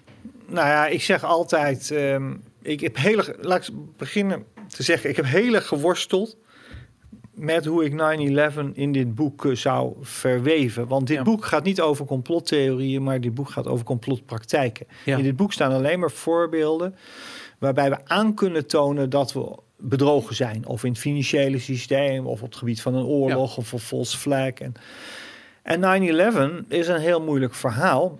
Ehm, en ik zit een beetje in de lijn dat ik altijd heb gezegd dat het officiële verhaal niet kan kloppen. En, en helaas, als je dat zegt, dan roept de hele wereld: je bent een complotdenker. Terwijl, Ja. dat is helemaal niet waar. Mijn vader is een natuurkundige. Ik probeer heel nuchter na te denken.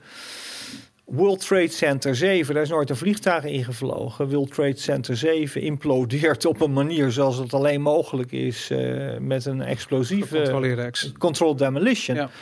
Dus dat heeft niks met complottheorieën te maken. Dat is gewoon waarnemen als journalist. Ik las, laatst, gebeuren. Ja. ik las laatst een hele mooie definitie van een journalist. Een journalist is niet iemand die aan twee mensen moet vragen...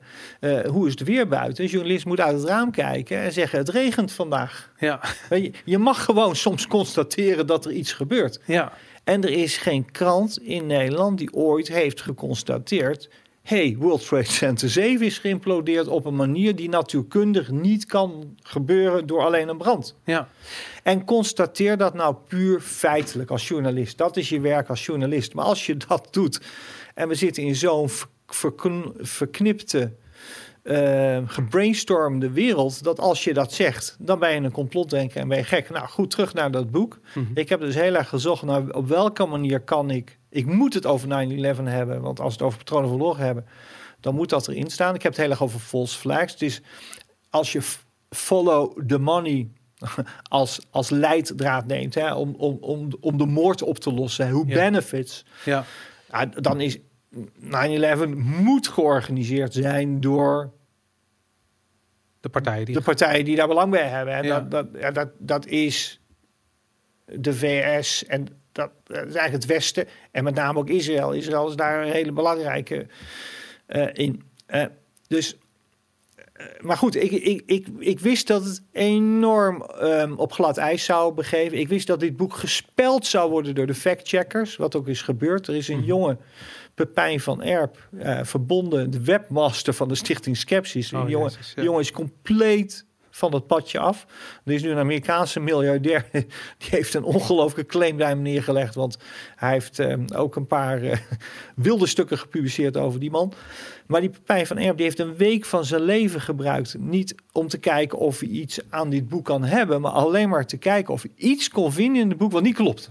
Ja, Nou, ziekelijk. ik heb jullie tegen elkaar tekeer zien gaan op Twitter inderdaad. On, ongelooflijk. Maar ehm, ik wist dus dat ik vreselijk voorzichtig moest zijn. En ik heb er dus voor gekozen om niet een heel hoofdstuk over 9-11 te maken, maar het, het in te kapselen in het hoofdstuk wat gaat eigenlijk over de wereld van geld, macht en energie. En Ja. dat in de wereld van energie hele rare dingen gebeuren. De oorlog in Afghanistan is te verklaren omdat daar een pijpleiding doorheen getrokken moest worden. De oorlog in Syrië, idem dito.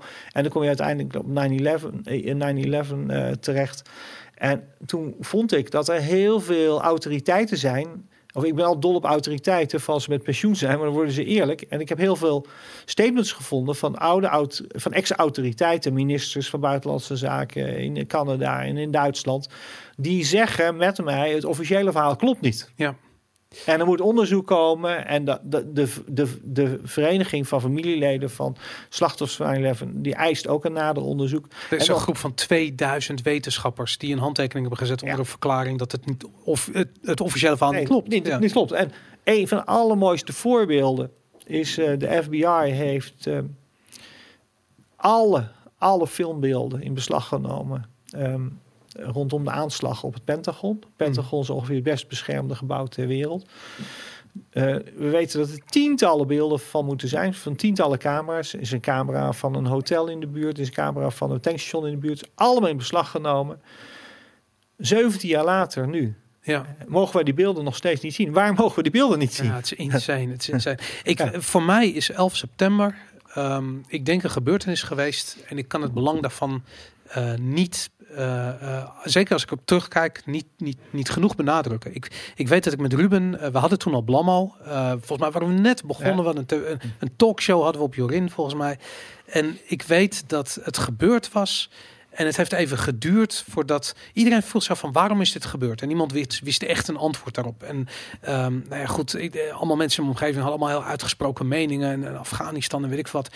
En ehm, toen kwam er op een gegeven moment een video online. En dat was de video van, van Michael Rupert. En hij was een gepensioneerde agent. Hij Ja. is inmiddels dood. Even- Zelfmoord gepleegd. Hij is ook ontzettend depressief geworden. Een heel tragisch verhaal. Ja. En ehm, hij, hij had dat verhaal van hoe benefits. Eh, Ja, Cubono. Ja. Nou, het, is, het is een regisseur, dus die denkt zo. Inderdaad, dus die had, dat, die, die had dat verhaal verteld. En ik weet dat ik het zat te kijken en er eh, overviel me een gevoel van onbehagen, wat ik nog nooit eerder had ervaren. Ik had echt zoiets van, What Jesus. the fuck. Ja, maar, maar ook met het, het echo even. En ik weet dat Ruben het zag en we praten erover en wat echt zoiets van, maar als dit niet waar is, Ja. Wat is er dan wel waar? Nou, dat, dat is dus voor mij, dat, daar is dit boek uit voortgekomen. Ik ben 15 jaar echt let, nee. Ik, ik ben begonnen rond 96, 97, 98 om het financiële systeem te verdiepen. Toen begon ik achter te komen dat een paar dingen raar zijn, onverklaarbaar. En als ze verklaarbaar waren, dan zat er een hele rare reden achter. Dus ik ben eigenlijk 20 jaar lang bezig geweest om de wereld en het systeem, het Mhm. financiële systeem te doorgronden. Bij het financiële systeem is dat redelijk gelukt. Hè? Want tien jaar geleden kon ik daardoor al die crisis aan zien komen. Ja. Maar ik kwam op een gegeven moment achter dat het bedrog in de financiële wereld is onderdeel natuurlijk van een groter bedrog in de geo- geopolitieke wereld. Het zou heel raar zijn als in de financiële wereld is allemaal bedrog. Ja, En in de geopolitieke wereld zou geen bedrog zijn. ja, En we kennen natuurlijk allemaal de voorbeelden dat eh, de Vietnamoorlog is begonnen met een soort fake incident, hè, een false flag, hè, Ja. Tonkin incident. En, en hoe meer ik me erin ging verdiepen, hoe, hoe, hoe, ja, hoe meer ik erin werd gezogen. Maar het is natuurlijk heel raar, want ik had de autoriteit opgebouwd als financieel-economisch journalist. En op een gegeven moment ga je je bemoeien met geopolitieke onderwerpen. Zeggen mensen, ja, maar Willem, daar heb jij heb je daar ook al verstand van? En daarom heeft het me heel veel tijd gekost voordat ik het aandurfde om dit boek te schrijven. Omdat dit boek gaat veel verder dan alleen financieel-economisch bedrog. ja. Ehm, en, en ik ben heel blij, hij is uitgegeven Amsterdam University Press, een academische uitgeverij. En dat vond ik heel belangrijk. Ik heb er gezegd, je moet er een hele goede fact-check op zetten. Want ik weet, ik weet, ze gaan me proberen af te breken. En we gaan geen complottheorie erin zetten, maar alleen maar complotpraktijken. We moeten alles kunnen aantonen met bronnen, voetnoten. Ook geen eindnoten. Er stonden Ja. eerst eindnoten in. Maar dan moet je achterin terug gaan bladeren om te kijken wat dat is. Meteen voetnoten eronder. En ehm, nou, ik ben dus door eh, zo'n Pepijn van Erp eh, eh, onderuit gehaald. Van dus haal twee foutjes alsnog gevonden. En Dat twee fouten factchecker moeten in. Ja, ik, ik heb, dat is grappig. Hij, hij zei dat hij een hele lijst met fouten had gevonden. Oké. Het heeft de uitgeverij die opgevraagd, maar die weigerde die te sturen. Ja, want had het maar twee. Een hele lijst van twee fouten. Hey, en, en, ehm, want dan dat, dat, dat, dat mainstream media verhaal. Weet je, ik bedoel, ehm, ik weet dat ik het bo- boek las en ik zag 11 september. En ik had iets van, oh mijn god, Willem, wat doe je? Weet je. En toen, eh, volgens mij staat hier achterop, ehm, eh, inderdaad, alles over de deep state. En ik zag dat, ik had zoiets van. Jeez, dit gaat gelabeld worden als een conspiracyboek. Want de deep state Ja. is eigenlijk ook zo'n term Ja, die, die, die eigenlijk al een, een wijzende vinger in zich heeft of zo. ja maar eh, dat, dat, weet de laatste verandering aan dit boek is de achtercover geweest. ja. Dat ik heb gezegd, er moet opstaan alles over de deep state. Oké. En dat is echt op het laatste gebeurd. Ja. Eh, echt een, een week voordat hij naar de drukker ging. Ja. Ehm, en dat komt omdat ehm, toen we het boek aan het afmaken waren vorig jaar, toen was Trump net eh, president geworden. Mhm. En Trump heeft zoveel getweet over de deep state dat, ehm, dat het allemaal reacties opriep. En ehm, er is bijvoorbeeld een eh, hele mooie quote die we ook gebruiken van Oliver Stone, Ja. hè, de beroemde regisseur, Uh-huh. die zelf in Vietnam heeft gezeten als infanterist, die alle Ja. ellende heeft meegemaakt. En ehm, die, heeft een hele goede beschrijving gegeven eh, over eigenlijk de, de deep state. En er zijn een aantal boeken verschenen van klokkenluiders in Amerika die ook de deep state hebben beschreven. En Ja. het gevolg was dat. eh oh, zal ik die quote van Oliver Ja, ja. Stone voorlezen? Graag, ik, vind hem, ik vind hem echt eh, geweldig. Ja. Dus Oliver Stone die moest een speech ehm, geven bij de uitreiking van eigenlijk de scenario schrijvers in 2017 in Hollywood. Mhm. En die verwees dus naar een schaduwmacht eh, in de VS. En hij zegt: eh, onthoud dat in de 13 oorlogen die we de afgelopen 30 jaar zijn begonnen en die 14.000 miljard hebben gekost, oorlogen die honderdduizenden levens hebben gekost, het niet om één leider ging, maar om een systeem. Soms republikeins, soms democratisch. Noem het wat je wilt. Het militair, industrieel, geld, media, beveiligingscomplex. Het is een systeem dat is blijven voortbestaan onder de mom van de rechtvaardige oorlog. In de naam van onze vlag die zo trots wappert. En er kwamen dus steeds meer mensen die eigenlijk die deep state, wat inderdaad heel ongrijpbaar is. Ik kan hem ook niet precies definiëren, maar dit is een mooie. Het militair, industrieel, geld, media, beveiligingscomplex. Alles wat erin zit. Die eraan meedoet om een wereld in stand te houden. Waarbij steeds nieuwe conflicten nodig zijn om ja, bommen te blijven gooien. Waarbij geld eh, naar de militair industrieel complex blijft, blijft stromen. En wat nodig is om de Amerikaanse doctrine, de, de, de Wolfowitz-doctrine, eh, die ervan uitgaat dat Amerika nooit mag toestaan dat er één partij, één land zo machtig wordt in deze wereld. dat het Amerika van de troon zou stoten als hegemoon, hè, als wereldleider. En er, eh, Time Magazine mo- moest op een gegeven moment een verhaal publiceren om uit te leggen wat er werd bedoeld met de deep state, terwijl Time Magazine daar een onderdeel van is. En Ja. er is een onderzoek gedaan, een poll, en het blijkt dat 48% van de Amerikanen die denkt dat er een deep state-achtige ja, organisatie is in Amerika, of een macht is die je zou kunnen, zo kunnen omschrijven. Dus er was zoveel over de deep state gepubliceerd dat ik vond dat ik hem dat ik er niet ik kon het niet buiten het boek laten. Ja. En toen werd ik eigenlijk gefascineerd door die term. En toen kwam ik eigenlijk achter dat die deep state een hele mooie ja, paraplu is waar eigenlijk alles onder valt. ja, het is een verzamelnaam. Ja, en daar kon ik ook mooi gebruiken alles over de deep state. En, en dat heeft iets spannends. En, ehm, maar goed, ehm, Ja, ik was, ik was dus bang van je gaat, je gaat gelabeld worden als, eh, als conspiracy eh, eh, ehm, eh, ja, schrijver, denker, whatever. En toen had ik zoiets van, is dat eigenlijk wel erg als dat gebeurt? Ik heb zoiets van, op een bepaalde manier is het erg. Want zeker in Nederland, de media is zo dichtgetimmerd dat je gelijk ja, niet meer kunt Nou, praten over je boek. he- hele, hele goede vraag. Ehm, en ik heb er heel veel over nagedacht. Hoe ik het boek in de markt zou zetten, welke marketing. Hm. Essentieel was voor mij dat het een academische uitgeverij was. Essentieel was dat er goede factcheck in zat. Essentieel was dat we ons zouden beperken tot de feiten. En ik wist dat er een, een deel van de media of een deel van de reacties altijd zou. Hè, lopen hier ook wat re- reacties mee hè, in, in deze eh, chat. En dan zie je onmiddellijk. Een deel zegt altijd: ah, complottheorie, hij is gek. Ja. En, en dat weet ik, maar dat vind ik niet erg. Het ging mij erom dat mensen die hier verstand van hebben, ehm, bijvoorbeeld mensen die ehm, internationaal politiek doseren aan de universiteit, dat die er doorheen zouden bladeren en zouden lezen, zouden, wauw, dat is interessant. Want, Dat klopt. dat Ja. klopt. En ik heb nu verschillende mails ge- gehad ehm, uit, uit die hoek van mensen die er ongelooflijk blij mee zijn. Ik heb gisteren een interview gehad met Stan van Houken. Of Stan van Houken interviewde mij voor Café Weltschmerz over dit boek. Nou, Stan van Houken, voor mensen die hem niet kennen, dat is een journalist die al in de jaren tachtig zeer kritisch was op alles wat de macht was. En die echt heel veel hiervan weet. Nou, dat soort mensen zijn laaien enthousiast. En dat vind ik belangrijk. Ja. En niet of de reaguurders zeggen van ah, wat een domme complottheorie, want hij kan niet alles bewijzen. Dus Ja, of de en, meeste. en, en, en daarmee Ja. is het risico wat ik heb genomen. eh, ja, ik heb gewikt en gewogen. En gelukkig heeft dat redelijk goed uitgepakt. Ja. Ja. Om nog even terug te gaan naar Bitcoin. Ja. Bitcoin heeft een eigenschap. Ehm, en dat is namelijk dat je ehm, eigenlijk ontzettend veel energie investeert om een probleem op te lossen. Ja. Het probleem is het, het, Ja. het wiskundige probleem van de Byzantijnse generaals. Ja. En dat is namelijk dat eh, eh, er eigenlijk niet iemand zou kunnen zijn die het probleem van vertrouwen oplost tussen twee communicerende partijen. En of die communicatie dan bestaat uit het doen van een financiële transactie, of dat je moet afspreken wanneer de ene generaal met zijn leger de stad aanvalt of de andere. Eh, dat er altijd iemand zal zijn die opstaat en zegt van ik doe het wel. Ik ga wel kijken of die boodschap goed aangekomen is. Ja. En dat je die persoon moet vertrouwen. Ja. En dat die persoon niet anders is als die bankier die zegt ik pas wel goed op je geld. Ja. Of die politicus die zegt van nee, mij kun je vertrouwen. Ik zorg wel goed voor jouw belangen. eh, terwijl eh, na zijn carrière eh, komt hij in loondienst bij Ja. een of andere grote bank Ja. of whatever. En keer op keer, en naarmate ik ouder word en ouder word, zie ik gewoon de hele tijd weer dat probleem. Van je, iemand zegt je kunt mij vertrouwen. Hij wint het vertrouwen.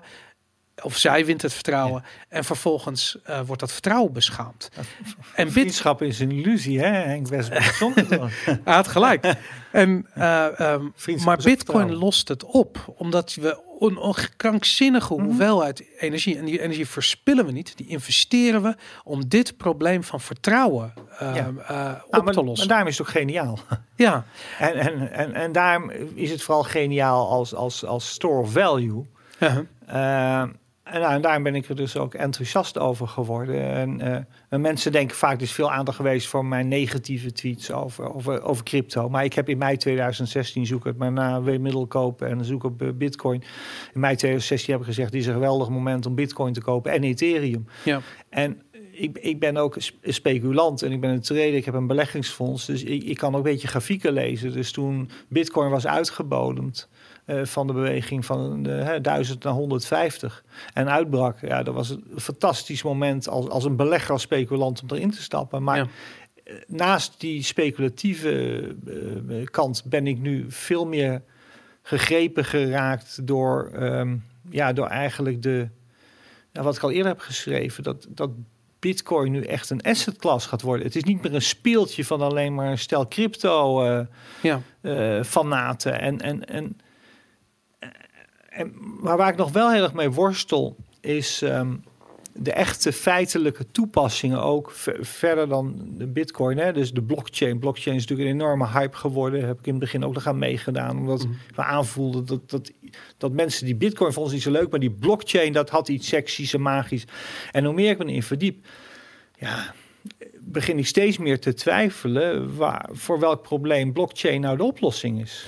inderdaad. Ja. Ik bedoel, het bestond ook al ver voor Bitcoin. Het is, het is niet zo bijzonder. Nee, en als je goed kadaster hebt, zoals in Nederland, hoef je echt geen blockchain te hebben om die informatie in vast Ja. te leggen. En, Ja. en ehm, Maar die, kijk, kijk die, die, die, de leegheid waarmee het, de concepten die uit crypto komen worden ge, eh, geadopteerd door iedereen die ehm, eh, alle opportunisten die misschien voor de overheid werken of consultants zijn of de opdracht meekrijgen om ja. een product te verzinnen voor een wanhopige bank die maar iets Ja. met blockchain moet doen. ja, bedoel- IBM's die spelen nu mee dat blockchain heel belangrijk gaat worden. En Daarom schrijven mooie rapporten. Je wil niet weten, ik spreek zoveel mensen die dat voor hun werk doen en die allemaal eh soort van ja, off the record, dit is krankzinnig. Boris, weet je hoe ik dat noem? Dat noem ik collectieve zelfbedrog. Ja, En dat komt heel veel voor in de wereld die ik beschrijf van patronen van bedrog. Ja. In, in, in Duitsland, in de jaren 20, hadden we een heel land wat last had, wat gebukt ging onder collectief zelfbedrog. Er was een heel land, nou zeg maar 85 of 89 procent van de mensen dachten dat Hitler echt de oplossing was voor hun probleem. Ja. En, en we zien dat wel vaker. We zien dat dus in pensioenland, collectief zelfbedrog. En ehm, het is eigenlijk bizar om te zien ehm, dat wij met al onze kennis en al onze vooruitgang telkens weer in dat collectieve zelfbedrog terechtkomen. Hey, en dat zien we pas met terugwerkende kracht. Hè? Ik Altijd. bedoel, net Ja, als dat In de achteruitkijkspiegel. Ja, net als dat heel veel mensen, Nee. niet alleen in Duitsland, maar in heel Europa, eh, eh, voordat Hitler eh, de oorlog verklaarde en Polen binnentrok, dachten dat, dat hij niks dan goede bedoelingen had. Dat Ja. hij een probleemoplosser was Ja. eigenlijk. Ehm, hij was zelfs in Nederland behoorlijk populair, nog voor de oorlog. In Amerika ook, hè? Ja. Er staat een fantastische passage in dat de Amerikaanse ambassadeur in Berlijn stuurt op een gegeven moment een waarschuwende brief naar het congres. Om te waarschuwen dat Amerikaanse financiers de Amerikaanse nazi's eh, financierden. Ja. En zo gecharmeerd waren door die ideeën, eh nationaal-socialistische ideeën, dat ze een miljard klaar hadden staan om iets soortgelijks in Amerika uit te rollen.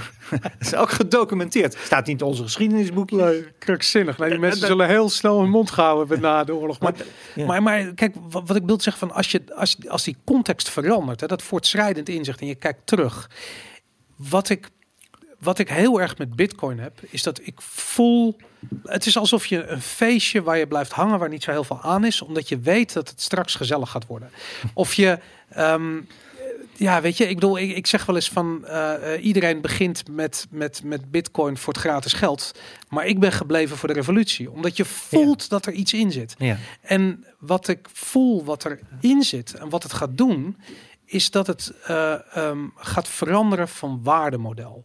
Dus laten we zeggen, als je een vergelijk maakt met de dollar. Begin 1900 was Ja. de dollar gewoon een hele sterke, door goud eh, ondersteunde munt. Eh, toen na, eh, hoe heet het, na Bretton Woods veranderde de, de, de- ja, eigenlijk het waardemodel van, van die dollar. Er zijn positieve aspecten geweest voor de Maar dollar. waar, waar zie je de bitcoin dan uitkomen? Nou, ik ben dus heel erg benieuwd of Bitcoin van een. ehm, van, een, van iets wat speculatieve waarde heeft. Dat is Ja. het eerste. Het heeft als allereerst heeft het technische waarde. Dan Ja. krijgt het speculatieve Ja. waarde, want mensen gaan geloven. Dan denk ik dat het op een gegeven moment groot wordt opgepakt. Ik denk dat we nu in die fase zitten. En dan krijgt het economische waarde. En ik ben heel erg benieuwd als, als we deze lijn door kunnen trekken. Of we dan uitkomen bij een systeem wat politieke waarde heeft. Maar, maar zie jij, want daar, ja goed, daar heb ik altijd grote moeite mee. Ik noem dat altijd, eh, ja, toch een volstrekt naïeve gedachte. De gedachte dat bitcoin de nieuwe ja, wereldmunt kan worden. De opvolger van een dollar zou kunnen worden. Ja, dat, en, en, en ik zie te veel mensen in de bitcoin-wereld die echt denken dat, dat, dat de revolutie, Ja. ja, dat dit de start is van de wereldrevolutie. Ja, nou ja, kijk, ik heb ook geleerd van een revolutie, dat is eh, of wachten op de revolutie of wachten op de ondergang van de wereld. Een beetje als wachten als het brood Ja. wat uit de toaster komt. Het gebeurt nooit als je erop op zit te wachten. het gebeurt dan als je niet kijkt. En ehm, dat is met, met, laat ik zo zeggen, ik, ik kan me voorstellen dat die revolutie er heel anders uitziet dan wij denken. Ja, maar, maar kijk, en, en, en daar hamer ik altijd op hè, in dit soort discussies. Jongens, doe jezelf een plezier en verdiep je een beetje in de geschiedenis. En je hoeft maar één boek te lezen, en dat is ook nog een spannend boek, dus een leuk boek.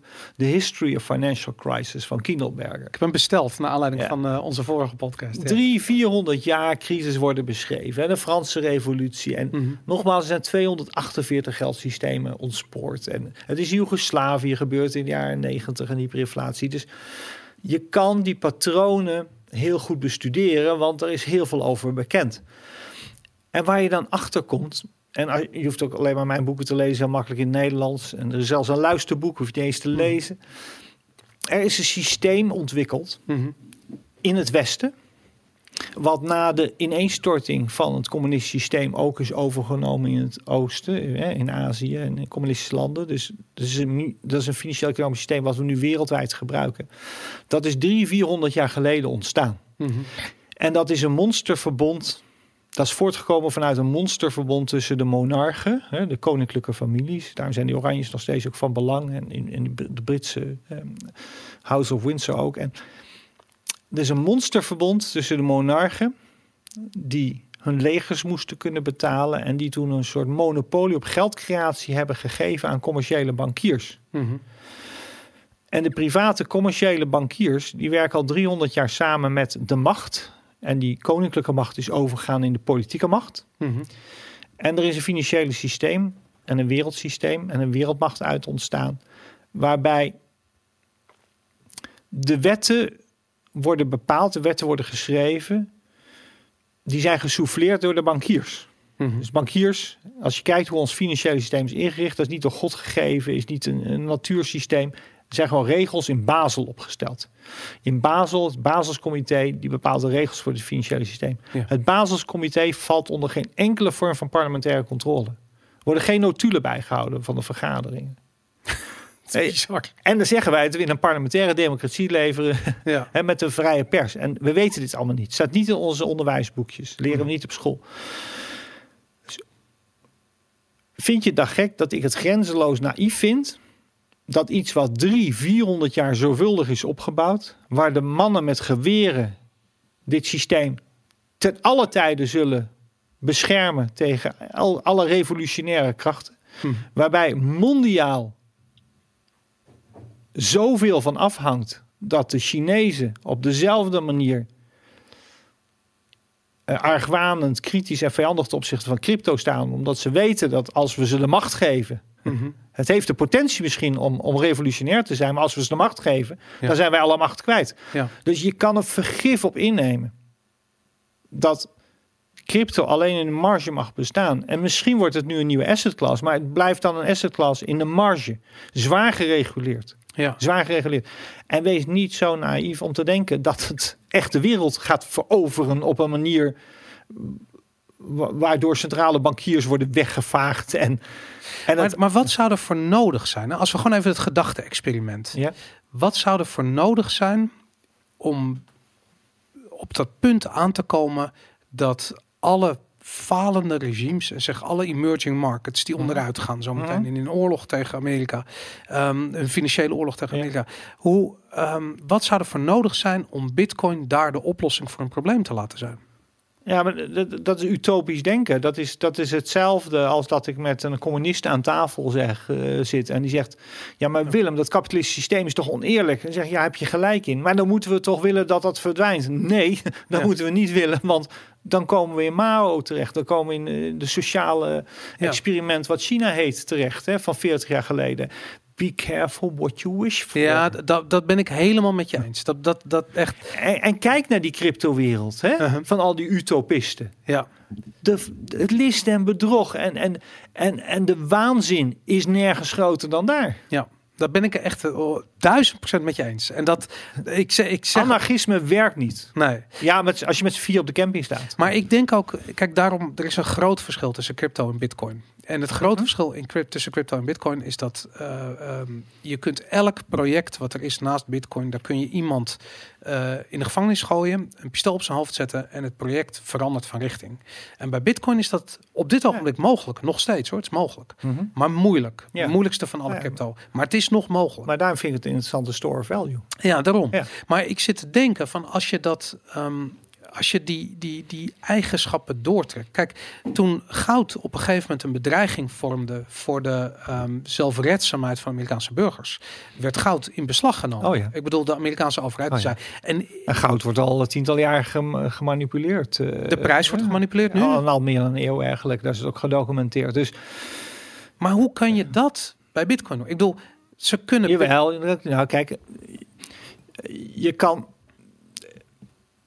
Eén ding kan heel makkelijk. Hè? Dus één kwetsbaarheid aan, aan crypto en aan bitcoin is. ehm,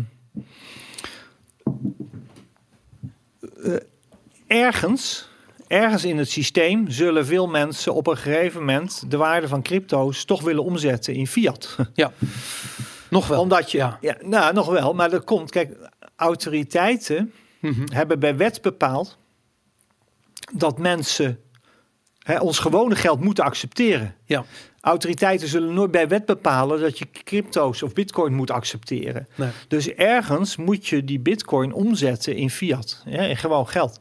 En autoriteiten kunnen ervoor zorgen dat dat nergens kan. Dus ik had eerlijk gezegd verwacht dat de G20 ervoor zou kiezen dat we Bitcoin zo zouden reguleren dat ervoor zou worden gezorgd dat het nooit meer kan worden omgezet in fiat. Dus het mag bestaan, digitaal. En je mag er onderling spelletjes mee doen en handelen en aan elkaar overmaken. Maar we gaan het niet omruilen in fiat. En, en, en dan hadden ze ehm, Bitcoin in een echt extreem kleine niche ged- gedrukt en gehouden. Ja. Het feit dat dat niet is gebeurd, het kan nog steeds gebeuren. En als het te bedreigend zou worden, denk ik dat het ook nog steeds gaat gebeuren. En het feit dat een cryptofund bijna geen, geen bankrekening kan openen, dat, dat zegt wat dat betreft al heel veel. Hè? Absoluut, in. Canada, in Canada mocht, mocht je ook geen fiat, volgens mij, hè, mocht je crypto's ook niet omzetten in, in, eh, in fiat. Ja. Ehm, dus, dus daar zit een enorme kwetsbaarheid. ja, En, en vertrouw de mannen met geweren niet. Nee, nee, ik, ik snap dat. Het, het, ik, heb een, ik heb een verhaal gelezen en dat ging precies daarover. Van waarom wordt dit niet verboden? Wa- Waarom wordt die in- en die uitgang? Wat, wat je in China ziet gebeuren, hè, dat de exchanges en de wisselcontrole, weet ik wat, dat wordt allemaal aangepakt. Ja. Ehm, en toen was een van de theorieën die daar tegen ingebracht werd, en die, en die vond ik heel aannemelijk, die was namelijk dat op het moment dat ze dat zouden doen, dwing je eigenlijk eh, eh, dat, dat Bitcoin eh, eh, niet meer sta standaard functionaliteit, dat het wordt omgewisseld naar fiat, als je er iets voor wil kopen. Nee, je dwingt dat mensen onderling gaan handelen in. En dat zou wel eens een, een, een heel positief effect voor Bitcoin kunnen hebben als ze dat zouden doen. Want de kans bestaat van, ik bedoel, je hebt die Bitcoin toch. Dat huis wat je wil verkopen, nou, ik, ik wil je Nou, wel direct de Bitcoin vergeven. We hebben vaak de neiging, ik heb er zelf natuurlijk ook last van, dat je denkt dat alles gepland is. Hè? Dat, eh, ja. Door de deep state allemaal scenario's liggen. Maar vergeet niet, de meeste dingen die gaan, eh, die groeien organisch. En de overheid die is denk ik overvallen door die crypto-ontwikkeling. Ook al is de, de bitcoin misschien een CIA-project, wat kan. Ik zeg niet dat het zo is, het kan. Eh, ligt er inderdaad, ja. ja. Maar, maar dan, dan nog zijn ze denk ik overvallen door het succes daarvan. ja. Ehm, en als dat succes heeft, dan moeten ze gaan reageren. En je ziet dat overheden, die zijn per definitie log en traag. Dus voordat zo'n G20 bij elkaar is gekomen om het A te onderkennen, dan moet er een studiegroep komen. Over een half jaar publiceren die hun bevindingen. Dan moet er worden nagedacht over hoe daarmee omgaan. Dus je bent zo 1, 2 jaar verder. Ja. En ik stond op het punt serieus in bitcoin te gaan investeren in 2015, 2016. Omdat bij mij het kwartje viel. Ik denk, voorlopig ligt er een cryptomonopolie eh, ja, bij, bij, de, bij de organische ontwikkelingen en niet bij de, de fatcoins. Hè? Niet de, de eigen strale banken die, die, die eigen coins gaan ontwikkelen. Daar hebben we het nog niet over gehad. En ik denk dat dat de volgende stap is. Dat de strale banken met eigen coins gaan komen. Ja. En ehm, kijk, het feit dat overheden traag zijn... ehm, zorgt ervoor dat, dat je nu een soort hele mooie organische ontwikkeling krijgt van die hele crypto-community. En, en autoriteiten die hebben niet een centraal plan over hoe ze daar moeten reageren. En dan zie je ook dat allerlei landen eigen, eigen maatregelen nemen. Dus ik geloof er niet zo in dat, dat de deep state of de elite heeft gedacht... we gaan ze wel of niet met elkaar laten treden. Zover zijn ze helemaal niet. Het heeft ze overvallen. Ze weten bij God niet wat ze ermee moeten. ja. Uh, en ze kiezen nu, ze lijken nu te kiezen voor de Zwitserse oplossing. Dus zwaar reguleren op het gebied van money laundering, know your customer. Uh, de boeven er proberen uit te halen. ja. En proberen tot een echte bedrijfstak te laten Ja. ontwikkelen. Dat is misschien ook wel de beste mogelijke oplossing. Ik denk het wel. Dat is Ja. meest praktisch in ieder geval. Ja, nou, daar ben ik ook. Hey, je, je, pragmatisch. eh, weet je zei hetzelfde, Fatcoin. Ik bedoel, dat is ook iets. eh, wij, we hebben laatst een eh, podcast gedaan bij BNR, onze CryptoCast. En toen zei je dat ook al van het het ligt voor de hand voor grote eh, ja, overheidsinstellingen om, om dit ook te gaan doen. Ja. Waarom is dat? Ehm, nou, een aantal, aantal dingen ehm, komen denk ik bij elkaar. Ehm, eh, laten we eerst houden, ehm, of ons beperken tot de feiten. Ja. Weet je, je hebt, je hebt feiten en fictie. Hè? Mhm. Feiten, die zijn feiten. Wat we weten, is dat er een aantal toespraken zijn geweest van hele hoge centrale bank. eh, eh, ja, mensen. Mhm. Mark Carney onder andere van de Bank of England. Ja. eh, zeg maar een oud-welling van, eh, van, Heel van Engeland. geweest. Ja. Die heeft gezegd dat we een nieuw financieel systeem nodig hebben. En hij heeft gezegd we hebben een nieuw finance nodig. En het woord finance is heel raar, want eh, je kan zeggen we hebben een nieuw soort geld nodig. We hebben een nieuw systeem nodig. Maar hij zegt we need a new finance. En hij zegt niet wat hij daarmee bedoelt. En ik denk, ik heb een verhaal over geschreven, oh, dus op lekkercryptisch.nl geloof ik gepubliceerd, hè, samen met Bert Slachter. En ik denk dat hij met de New Finance bedoelt dat er een nieuwe wereldreservemunt moet komen. Want als je het woordje finance eh, vervangt door World Reserve Currency, dan, dan klopt zijn hele verhaal. En is dat dan een vervanging van de dollar, van die, van die FDR? Of de... Ja, dat is een vervanger voor de dollar. Dus we, we- wat ik in de Big Reset heb beschreven, is dat we twee grote problemen moeten oplossen. Er moet een grote schuldsanering komen, in ieder geval in de westerse wereld. Ja.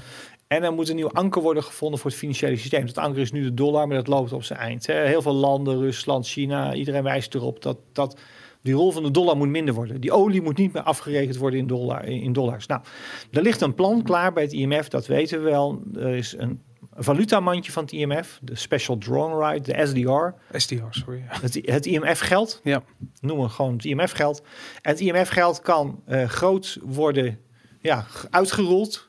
Dus iedereen zou een wallet kunnen krijgen, bijvoorbeeld met daarop een aantal SDR's. En in die SDR, daar zit een... een, een Daar zit de dollar Chinese in, er zit de een- pond in, er zit de Ja. euro in, er zit de yen in en er zit de Chinese valuta in, de Ja. renminbi, Ja, sinds ja, kort. Ja.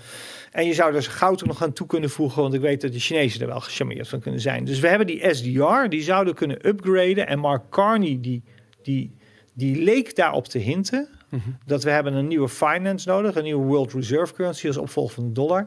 En hij zei, daar zouden we mogelijk ook een digitale infrastructuur bij kunnen gebruiken. En er zijn wat aanwijzingen geweest van centrale bankautoriteiten dat ze erover denken om bijvoorbeeld iedereen een wallet te geven.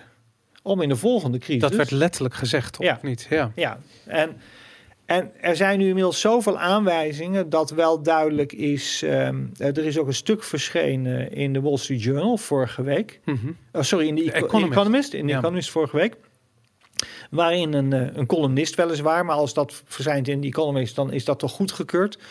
Beschrijft dat de beste oplossing voor de volgende crisis zou zijn als de Federal Reserve iedereen een wallet zou geven. Ja. en een Fatcoin zou gaan ontwikkelen. En dus je ziet dat op een of andere manier de geesten er rijp voor zijn of er rijp voor worden gemaakt.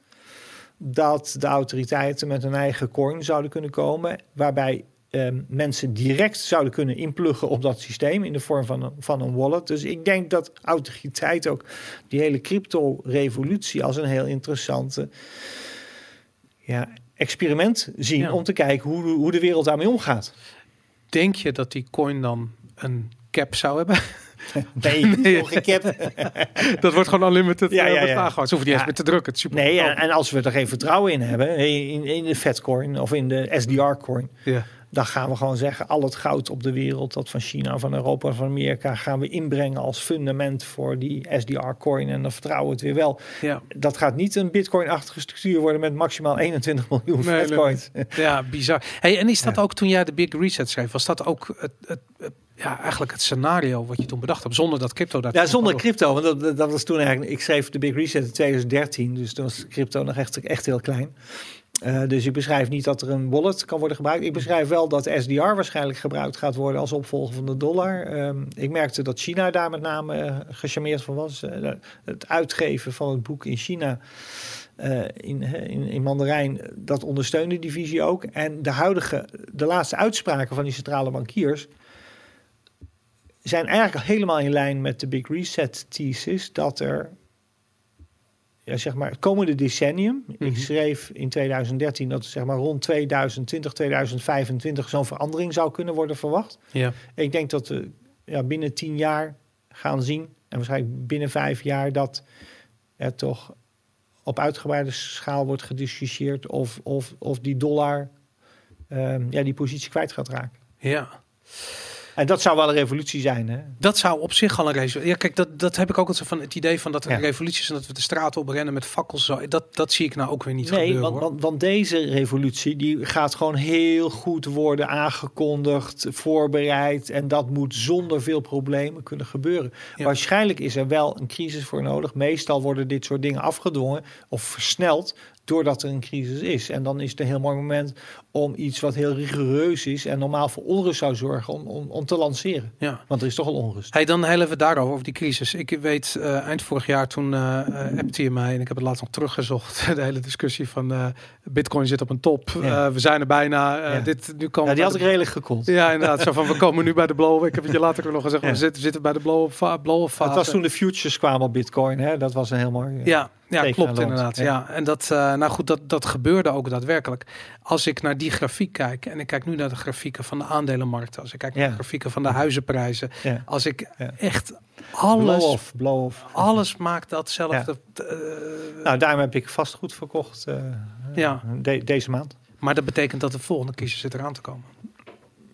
Dat denk ik ook. En ik heb wel een paar keer get- getwitterd dat ik eh, zelf mijn lean en mean aan het maken ben. Dus Ja, probeer altijd. eh, ja, ik heb in de jaren, sinds jaren negentig eh, wat in vastgoed gedaan. En ehm, ben altijd. ben dan niet zo vreselijk vermogen, maar ik heb, ik heb toch wat spaargeld en zo eh, voor mezelf vergaard. En ik probeer daar zo verstandig mogelijk mee om te gaan. Dat doe ik soms wel, soms niet. Ehm, eventjes heel grote lijnen. Wat ik aanhoud is dat je 25% van je vermogen in vastgoed houdt. 25% in fysiek goud en zilver. 25% in aandelen. Aandelen eh, van bedrijven die echte spullen hebben. Liefst in de grond. Ik Ja. hou van, van Tesla bedrijven. ook of niet? nee, Tesla zit er niet bij. En, en 25% in cash. Waar Ja. ik zelf geen voorstander van ben. Maar wat voor, als ik het tegen mensen vertel, wat wel een goede spreiding is. Mhm. Ik probeer zelf zo weinig mogelijk cash aan te houden. En ik, ik voeg daar nu zeg maar van die 25 cash, eh, zeg ik 5% in, in, in bitcoin. Oké, dat is nog redelijk weinig. Is dat? Dat is relatief weinig, maar Ja. dat vind ik in, in, in de veilige portefeuille, wat eigenlijk mijn pensioenportefeuille is, eh, vi- vind ik een, eh, ja, een, mooie, een mooie afweging. En ik maak me wel zorgen ehm, over een nieuwe crisis die komt. Dus ik probeer dan in mijn eigen portfolio, ga ik wel nadenken van god, als het dan vastgoed heel erg is gestegen.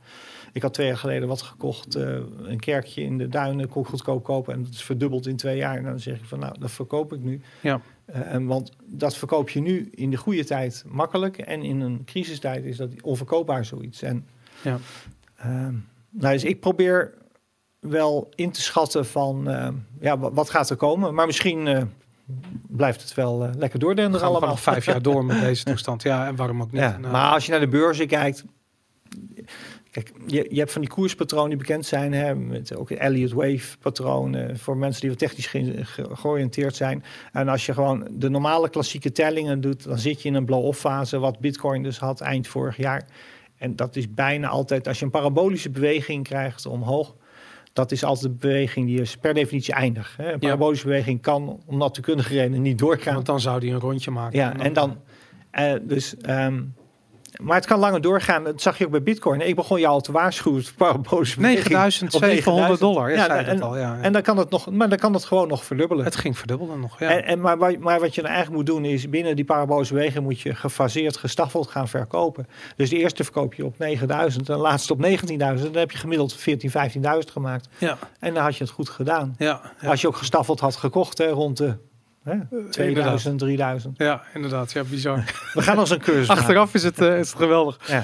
Hey Willem, ik vind, het, eh, eh, ik vind het altijd fascinerend om met je te praten. Ik vind Ja. het super cool. Ehm, ik, ik zie, eh, ik vind het ook leuk dat we kunnen meekijken met de mensen die live met elkaar aan het chatten zijn. eh, en live meekijken met deze, ehm, met, met deze Met podcast. deze loesje gast. Ja, inderdaad. Het is eh, heel grappig. Ja, je moet niet te veel op de, de comments lezen. eh, Nee, het, is- het, het gaat alle kanten op. hebben.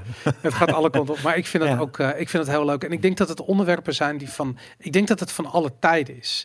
Nou, er komt zoveel bij elkaar nu. Hè? En dat is ook als je een beetje ouder wordt. Hoe oud Eh, ben jij nu, Boris? 45 ben ik. 45. Nou, ik ben 56. En het grote voordeel is als je een beetje ouder wordt... dat je toch de verbanden begint te zien. Ja, En dat eigenlijk alles met alles te maken heeft. ja.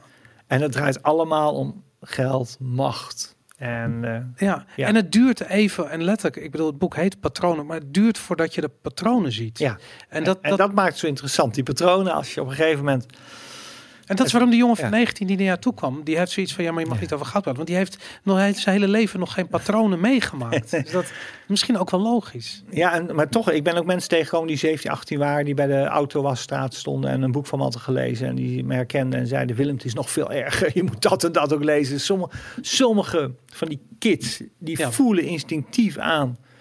waar ze naar moeten luisteren. En, en dat vind ik altijd wel fascinerend. Ja. Hoopvol. Nou, super. Ik hoop dat er een, eh, eh, een boel luisteraars zijn die geïnspireerd zijn door je verhaal in ieder geval. Nou, dankjewel. ik, eh, ik wil je heel hartelijk danken voor dit, voor dit gesprek. En, Volgende keer wodka aan tafel. Absoluut, zeker. En whisky.